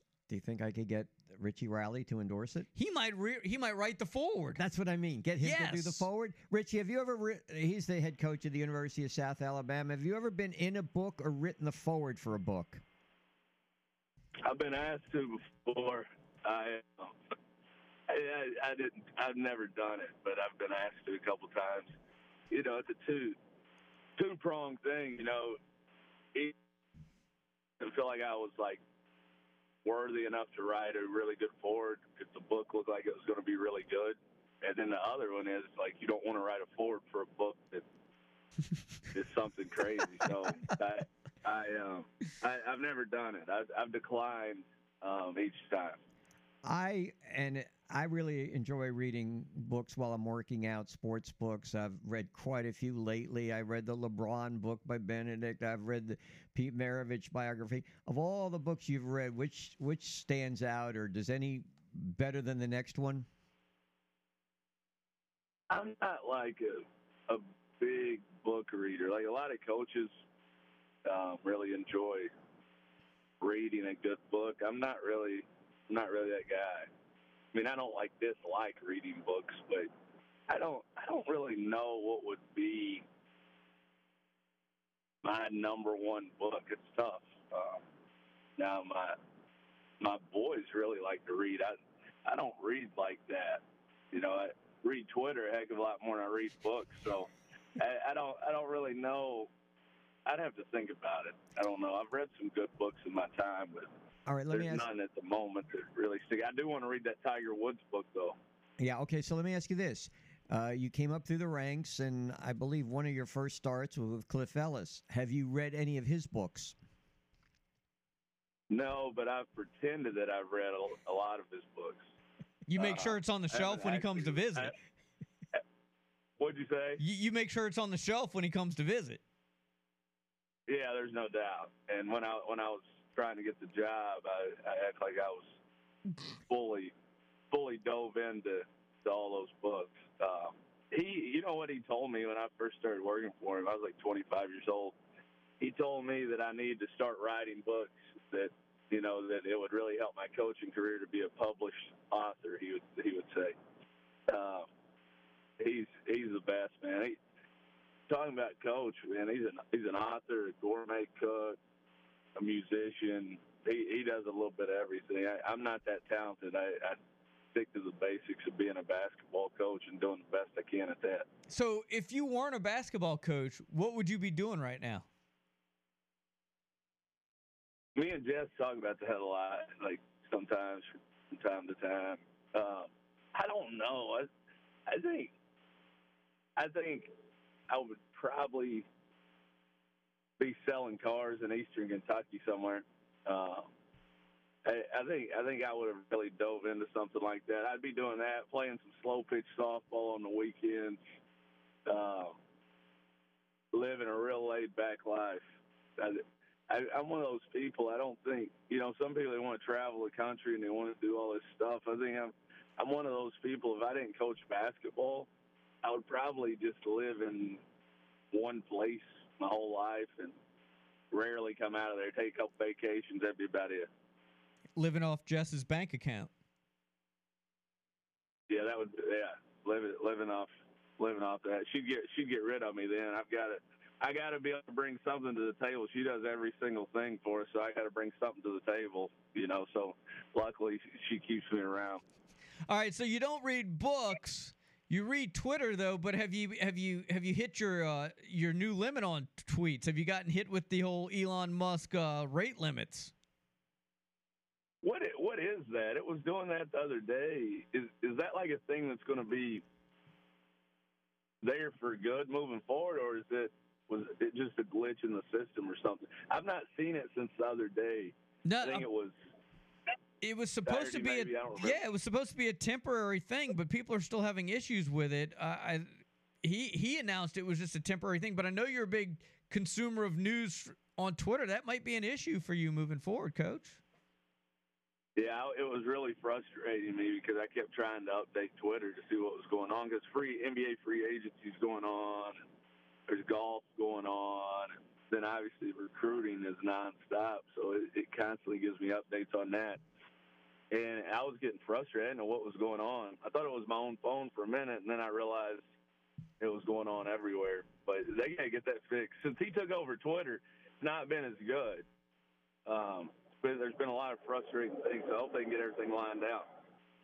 Uh, I know we're goofing off because that's normally what we do when you come on, but how, how uh, talking about Twitter, how important is social media this day and age for you specifically when it comes to just recruiting? I know we talk about getting your brand out there. All coaches do that. But from a recruiting standpoint, it's really, I got to believe, the main way you guys communicate with potential recruits, right? I think it adds a lot of excitement if you do a good job on your basketball Twitter and, you know, your own Twitter, and you do a lot of different things. Kids love that. Yeah. And they want to see, you know, the videos of your practices, you know, how we post that stuff and weight room and all the gear, guys, you know, all the, just all the different stuff. And I think, I think we do a pretty good job with ours of, you know, showing our brand, you know, constantly talking about burning the boats and, and what, what our guys are doing. And, you know, I, I think we do a good job of that. I think I think it's cool, too. You can see kids, you know, they if a kid's retweeting all your stuff, you know, you know they got, you know, some interest. Some of them have profile pictures of burn the boats up, and it's, you know, so you know that they really have, have interest. You can get a read a little bit off of it. Uh, but the most, the most important, the, the biggest thing I get out of it is just the information. You know, I can remember. I remember when I first started coaching back twenty years ago, almost. In order to find out if a dude transferred, they had the E S P N like wire, like yeah. like a waiver wire. They would they would put it out there, and that may be five days after they transferred or something, you know. And now, you know when a kid's been offered. You know when a kid hits the portal within minutes, and that type of information is. is really valuable to be able to just get on your phone and have a constant feed of information of what's going on out there. Richie, I don't know if you've uh, been following, well, they just started, so there haven't been many of the summer league games, the N B A games. A couple of things I'd like you to comment on. I didn't realize this until the other night that players get ten fouls. Would you like to see college basketball uh, move from five fouls upwards a little bit? Ten's too many, but six, I like six. I would love to have six like the N B A, give them that extra foul so we can keep the best players on the court. Ten, I, I agree with ten in the summer league, though, because they're just out there trying to get a look at the rookies, trying to get a look at some guys that are, you know, potential two-way guys or, you know, guys that they may want to bring in to, to camp in the fall. So I I don't mind ten. That I, I don't even know why you foul out in summer league. Brandon Miller got a few fouls the other night. He's yeah. like eight fouls, I think. The other thing is the fl- they're experimenting with a flopping rule. Uh, we talked about that during this show, giving the other team uh, free throw and possession. I, I would ask you, and this is just experimentation now in the summer league for the N B A, would you like to see a rule like that in college basketball, flopping rule? And is it prevalent? Is flopping prevalent? Yeah, it's really prevalent. I, I would like to see that that there be some type of punishment for the, for the flops. I think we need to get rid of that. I think it causes a lot of injury, especially flopping on your shot. I think I've talked about that on there before, but yeah, you know, guys that jump up and throw their legs out and flop, I think it causes a lot of injury. The guys can test those shots and land on those guys' feet and roll an ankle. Uh, I, I think we definitely need to do it, and I, I think I think we have. We we we offer a technical, I think, on a flop shot. I don't know that we do it. Yeah, we do too. I think after after one, I think we do it as a technical on a flop on a charge or an on-ball charge or anything like that too, I think. Uh, he's Richie Riley, uh, the South Alabama basketball coach. He joins us here on W N S P. All right, did the uh, Rileys uh, shoot off some fireworks yesterday? What do we do? We grill out? We do some hot dogs? What do we do for uh, America's birthday, Coach? Yeah, we had we we went to uh, we started off on the golf course for about two and a half hours, like we always do. It's everyday grind. Got to do that, and then we had had a cookout with some friends. We spent most of the day doing that, swimming and hanging out, and then last night we got got back home and had our fireworks, and um, we we had a blast. It was it was Rushman's first fireworks show that he could remember. Now, we don't shoot the ones way up high in the air, the big boys. We don't really do that. We got some, some sparklers, some Roman candles, the poppets that you throw down. Those are a big hit. Rushman, because he would still be throwing those poppets down if yeah. if, if we would have let him. He would have he would have spent all night doing that. Um, but but yeah, we, we had a blast. The thing we didn't get that we got to get, I don't know if you guys have seen them, but the poop dog fireworks. Have you ever heard of that? I can't say I'm familiar with the poop dog fireworks, but I got to be honest, I'm intrigued. Please elaborate. So so what you do? We found them a couple of years ago. It was when the boys were. It was when Reese and Rock were really young, and and it's like a dog, a little like cardboard dog. Oh, okay. And you light it, and it, it was crazy. And then then poop comes out. It's it's hilarious. So we may extend the Fourth of July. I got. I'm gonna get everybody I know on on the job today to find to find me a bunch of those, because we couldn't find them yesterday. And that's a tradition in the Riley house. So I got to find some. So we'll extend one day and we'll set off, set off some of those poop dog fireworks.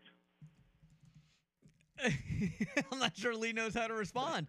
Oh, I, I don't have a response to that. I that sounds like a job for your director of ops, man, to get him on the uh, the on the fireworks, the pooping yeah, dog I've fireworks. Got, I've got a, I got a lot of guys that are that are in the office in there, you know, and. When it's something random like that, yeah, I usually offer up a, a, a bounty for it, a reward. So there'll be a lot of those young guys scrambling around trying to find that for me today. Oh, okay. So if I if if one of my kids is M I A, I know where he's where he's where he's at, where, what he's looking for. Yeah, Heimer may be scouring. He may be scouring Mobile and Baldwin County trying to trying to find the collection of poop dog fireworks. That'll that'll look, all over the place. That'll look, that'll look good on his resume. Yeah, that's. Now, you know, as your guys get older, man, they're gonna have to up the ante. You're gonna have to move to like mortar shells and all sorts of craziness on the Fourth of July. Yeah, it'll be interesting because my my boys have different personalities. Like Reese is more, he's more cautious and doesn't, he doesn't like, you know, all the fireworks as much as Rock. Like Rock is more bold and he likes stuff like that. And we'll see about Rushman. I think he's going to be more on the, the side of enjoying um, stuff like that. So we'll we'll see. It's, you know, when you got three of them, they all got different personalities. So just trying to figure out what we're going to be doing. It's like roller coasters too. We're getting ready to go to Disney. It's going to be interesting. Who wants to ride the bigger ones? Who doesn't? It's, you know, you find out something new anytime you take on a new adventure when you got young kids. All right, so what parks are you hitting in Disney? You hitting them all? We play over. I, I don't know the name of the parks, but we play like ten minutes. The, it's a nine and ten worlds, ah. um, Under Armour World. So we play, and. Uh, I don't know the names of them, but we're definitely going to Toy Story. Okay. Because Rush loves Toy Story. And we went when the boys were smaller, and uh, we enjoyed that. And, you know, I don't I don't know the names. Now, I will tell you this. Jess, she likes to plan ahead. I'm more of a just fly by the seat of my pants type dude, as you guys know. She, she has purchased like a forty-five page book that somebody on Instagram wrote. And it is how to experience the best Disney with your kids. It's supposed to be a phenomenal deal. Um, so she's bought that. So I'm sure, I'm sure she's gonna have us locked in, ready to go. Because you do have to have a plan. If you don't have a plan when you go there, you're in trouble. Right. She's got a and scouting report. She she's scouting she the opponent. Scouting yeah. Hey, I can second th- that much. That's good because I remember the first time we went, I did read a book on that, and it paid off immensely as far as times to go for lunch to avoid big crowds and things like that, and and and how to plan your day so that you're not always online. It, it turned out to be very helpful. Yeah, that's what they that's what they say. So Jess is Jess is going to take care of that for us. I'm going to do as I'm told, like I normally do. Um, make sure I make sure I stay in line. Don't mess anything up. She'll she'll have us on point. She'll. Uh, And and the boys are excited about it. Reese is really excited about going down there and competing in the world. And uh, everybody's excited about Disney. All right, so before we let you go, because he's, I know we'll have some time probably before he starts competing in Worlds, but do you, how do you get him ready for Worlds? Do you, do you pop in a little Happy Gilmore, a little Caddyshack? Like, what's the uh, what's how, how do you motivate uh, young uh, Mister Riley there to uh, prepare for Worlds? He doesn't need a lot of. He doesn't need a lot of motivation. He's a self-starter. He's he's he's ready to go play right now, I think. But yesterday we watched the two thousand eight U S Open um, when Tiger Tiger and and Rocco went went to the extra eighteen holes. We watched that. Um, we watched a ton of golf, and it, it gets him fired up. And same thing with Rock. He's six. He plays in another tournament tomorrow. He's been playing his tail off. Um, he's He's getting better and better, so we we just kind of it's a it's an everyday deal, man, and they enjoy it. You know, they they enjoy it. I don't have to do a whole lot. They're, they're figuring it out. I, I'd probably mess them up more than I'd help them anyway if I actually tried to tried to critique too much of their game. I just keep it real basic, and and they're really really having a good time with it. Coach, uh, enjoy, man. Uh, I'm sure we'll talk before then, but uh, and I hope you had a great fourth, you and the family. We always appreciate you jumping aboard, and and we will be on the lookout uh, for uh, said fireworks. Uh, and if anybody here in the W N S P listening area can locate them and get them to us, we will get them to you. How's that? Yes, I, I appreciate anybody that's part of, part of the mission. That's that's July fifth. That's the mission for the day. So keep me posted, guys. Will do. Thanks, Richie. We appreciate it. Enjoyed it. Later. That's uh, Richie Riley, ladies and gentlemen. Learn something new every day. Poop dog fireworks, Lee. Get on it.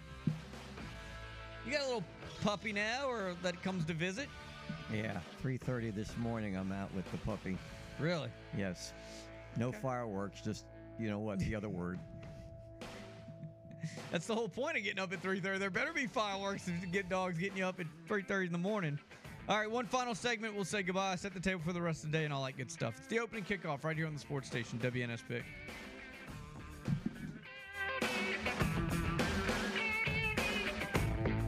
Hi, this is Blake Stein, former Spring Hill Badger and Kansas City Royal, and you're listening to W N S P Sports Radio.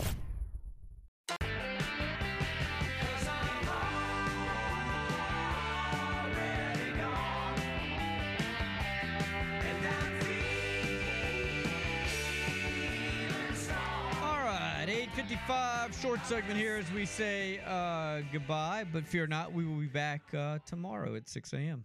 What you got cooking for tomorrow? We're going to be joined by Riley Leonard tomorrow. Riley Leonard's going to join us from Duke.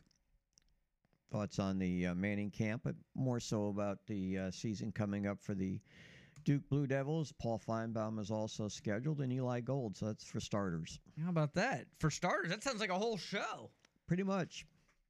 Man, it's almost as many guests as we had on our Monday show. We had like uh, two. No, that you didn't even have two. No, we had John Ricchetti. Travis wasn't on. No, he was not. How about that? Well, it shows what happens when I'm not here. They just don't want to talk to you. I think that's probably what it was. Uh, so yeah, busy, busy day tomorrow. So we're looking forward to that. Uh, the uh, final drive will be back uh, today as well. So be listening for uh, Corey and uh, Mister Michael Bronner. They'll be on at three o'clock, and uh, we'll be back tomorrow for some more fun. What's going on tonight? Anything good? I feel like we we're, we're at that point now where people we're getting closer to S E C Media Days. It just can't get here soon enough from a headline standpoint. Yeah, there has been kind of a shortage of S E C football stories anyway. Pretty much speculation, depending on who you subscribe to, who you read, and so forth. There's a lot of talk about L S U football these days. Hasn't been much about Alabama football, but now pretty much the uh, storylines are on recruiting. Been a lot of commitments, a lot of offers being made, uh, both in basketball and in football. Uh, I see stories every day that Auburn target or Alabama target, they're going to announce in a day or two or something like that. So I think that's pretty much what's going on now, Mark, is what's going on as far as verbal commitments and where they're going. I think the uh, Central of Phoenix City, a wide receiver, goes to Texas A and M. Obviously had to be a disappointment to Auburn because they felt they had a pretty good shot at him. Also, L S U was after him. So I think in the next uh, week or so before we get to S E C Media Days, maybe even more so next week, there's supposed to be uh, several commitments coming down the line. I like it. I like it. All right, uh, Nicholas, thank you as always, sir, for for your uh, for your hard work behind the scenes. Much, much appreciated. Enjoy whatever movie it is you're going to see today. Thank you. All right. Lee. Yes, sir. We're going to find out why you don't wear white shirts. It won't be today, may not be tomorrow, may not be next week, but I'm going to find out. I'll, I'll wait till you come back from your vacation. Okie dokie. Fair enough. I don't want to take anything away from that one-week cruise. Indeed. All right, that does it for another edition of The Opening Kickoff. For uh, Nick and Lee, I'm Mark. That does it. We'll be back tomorrow at six a.m. Until then, see ya.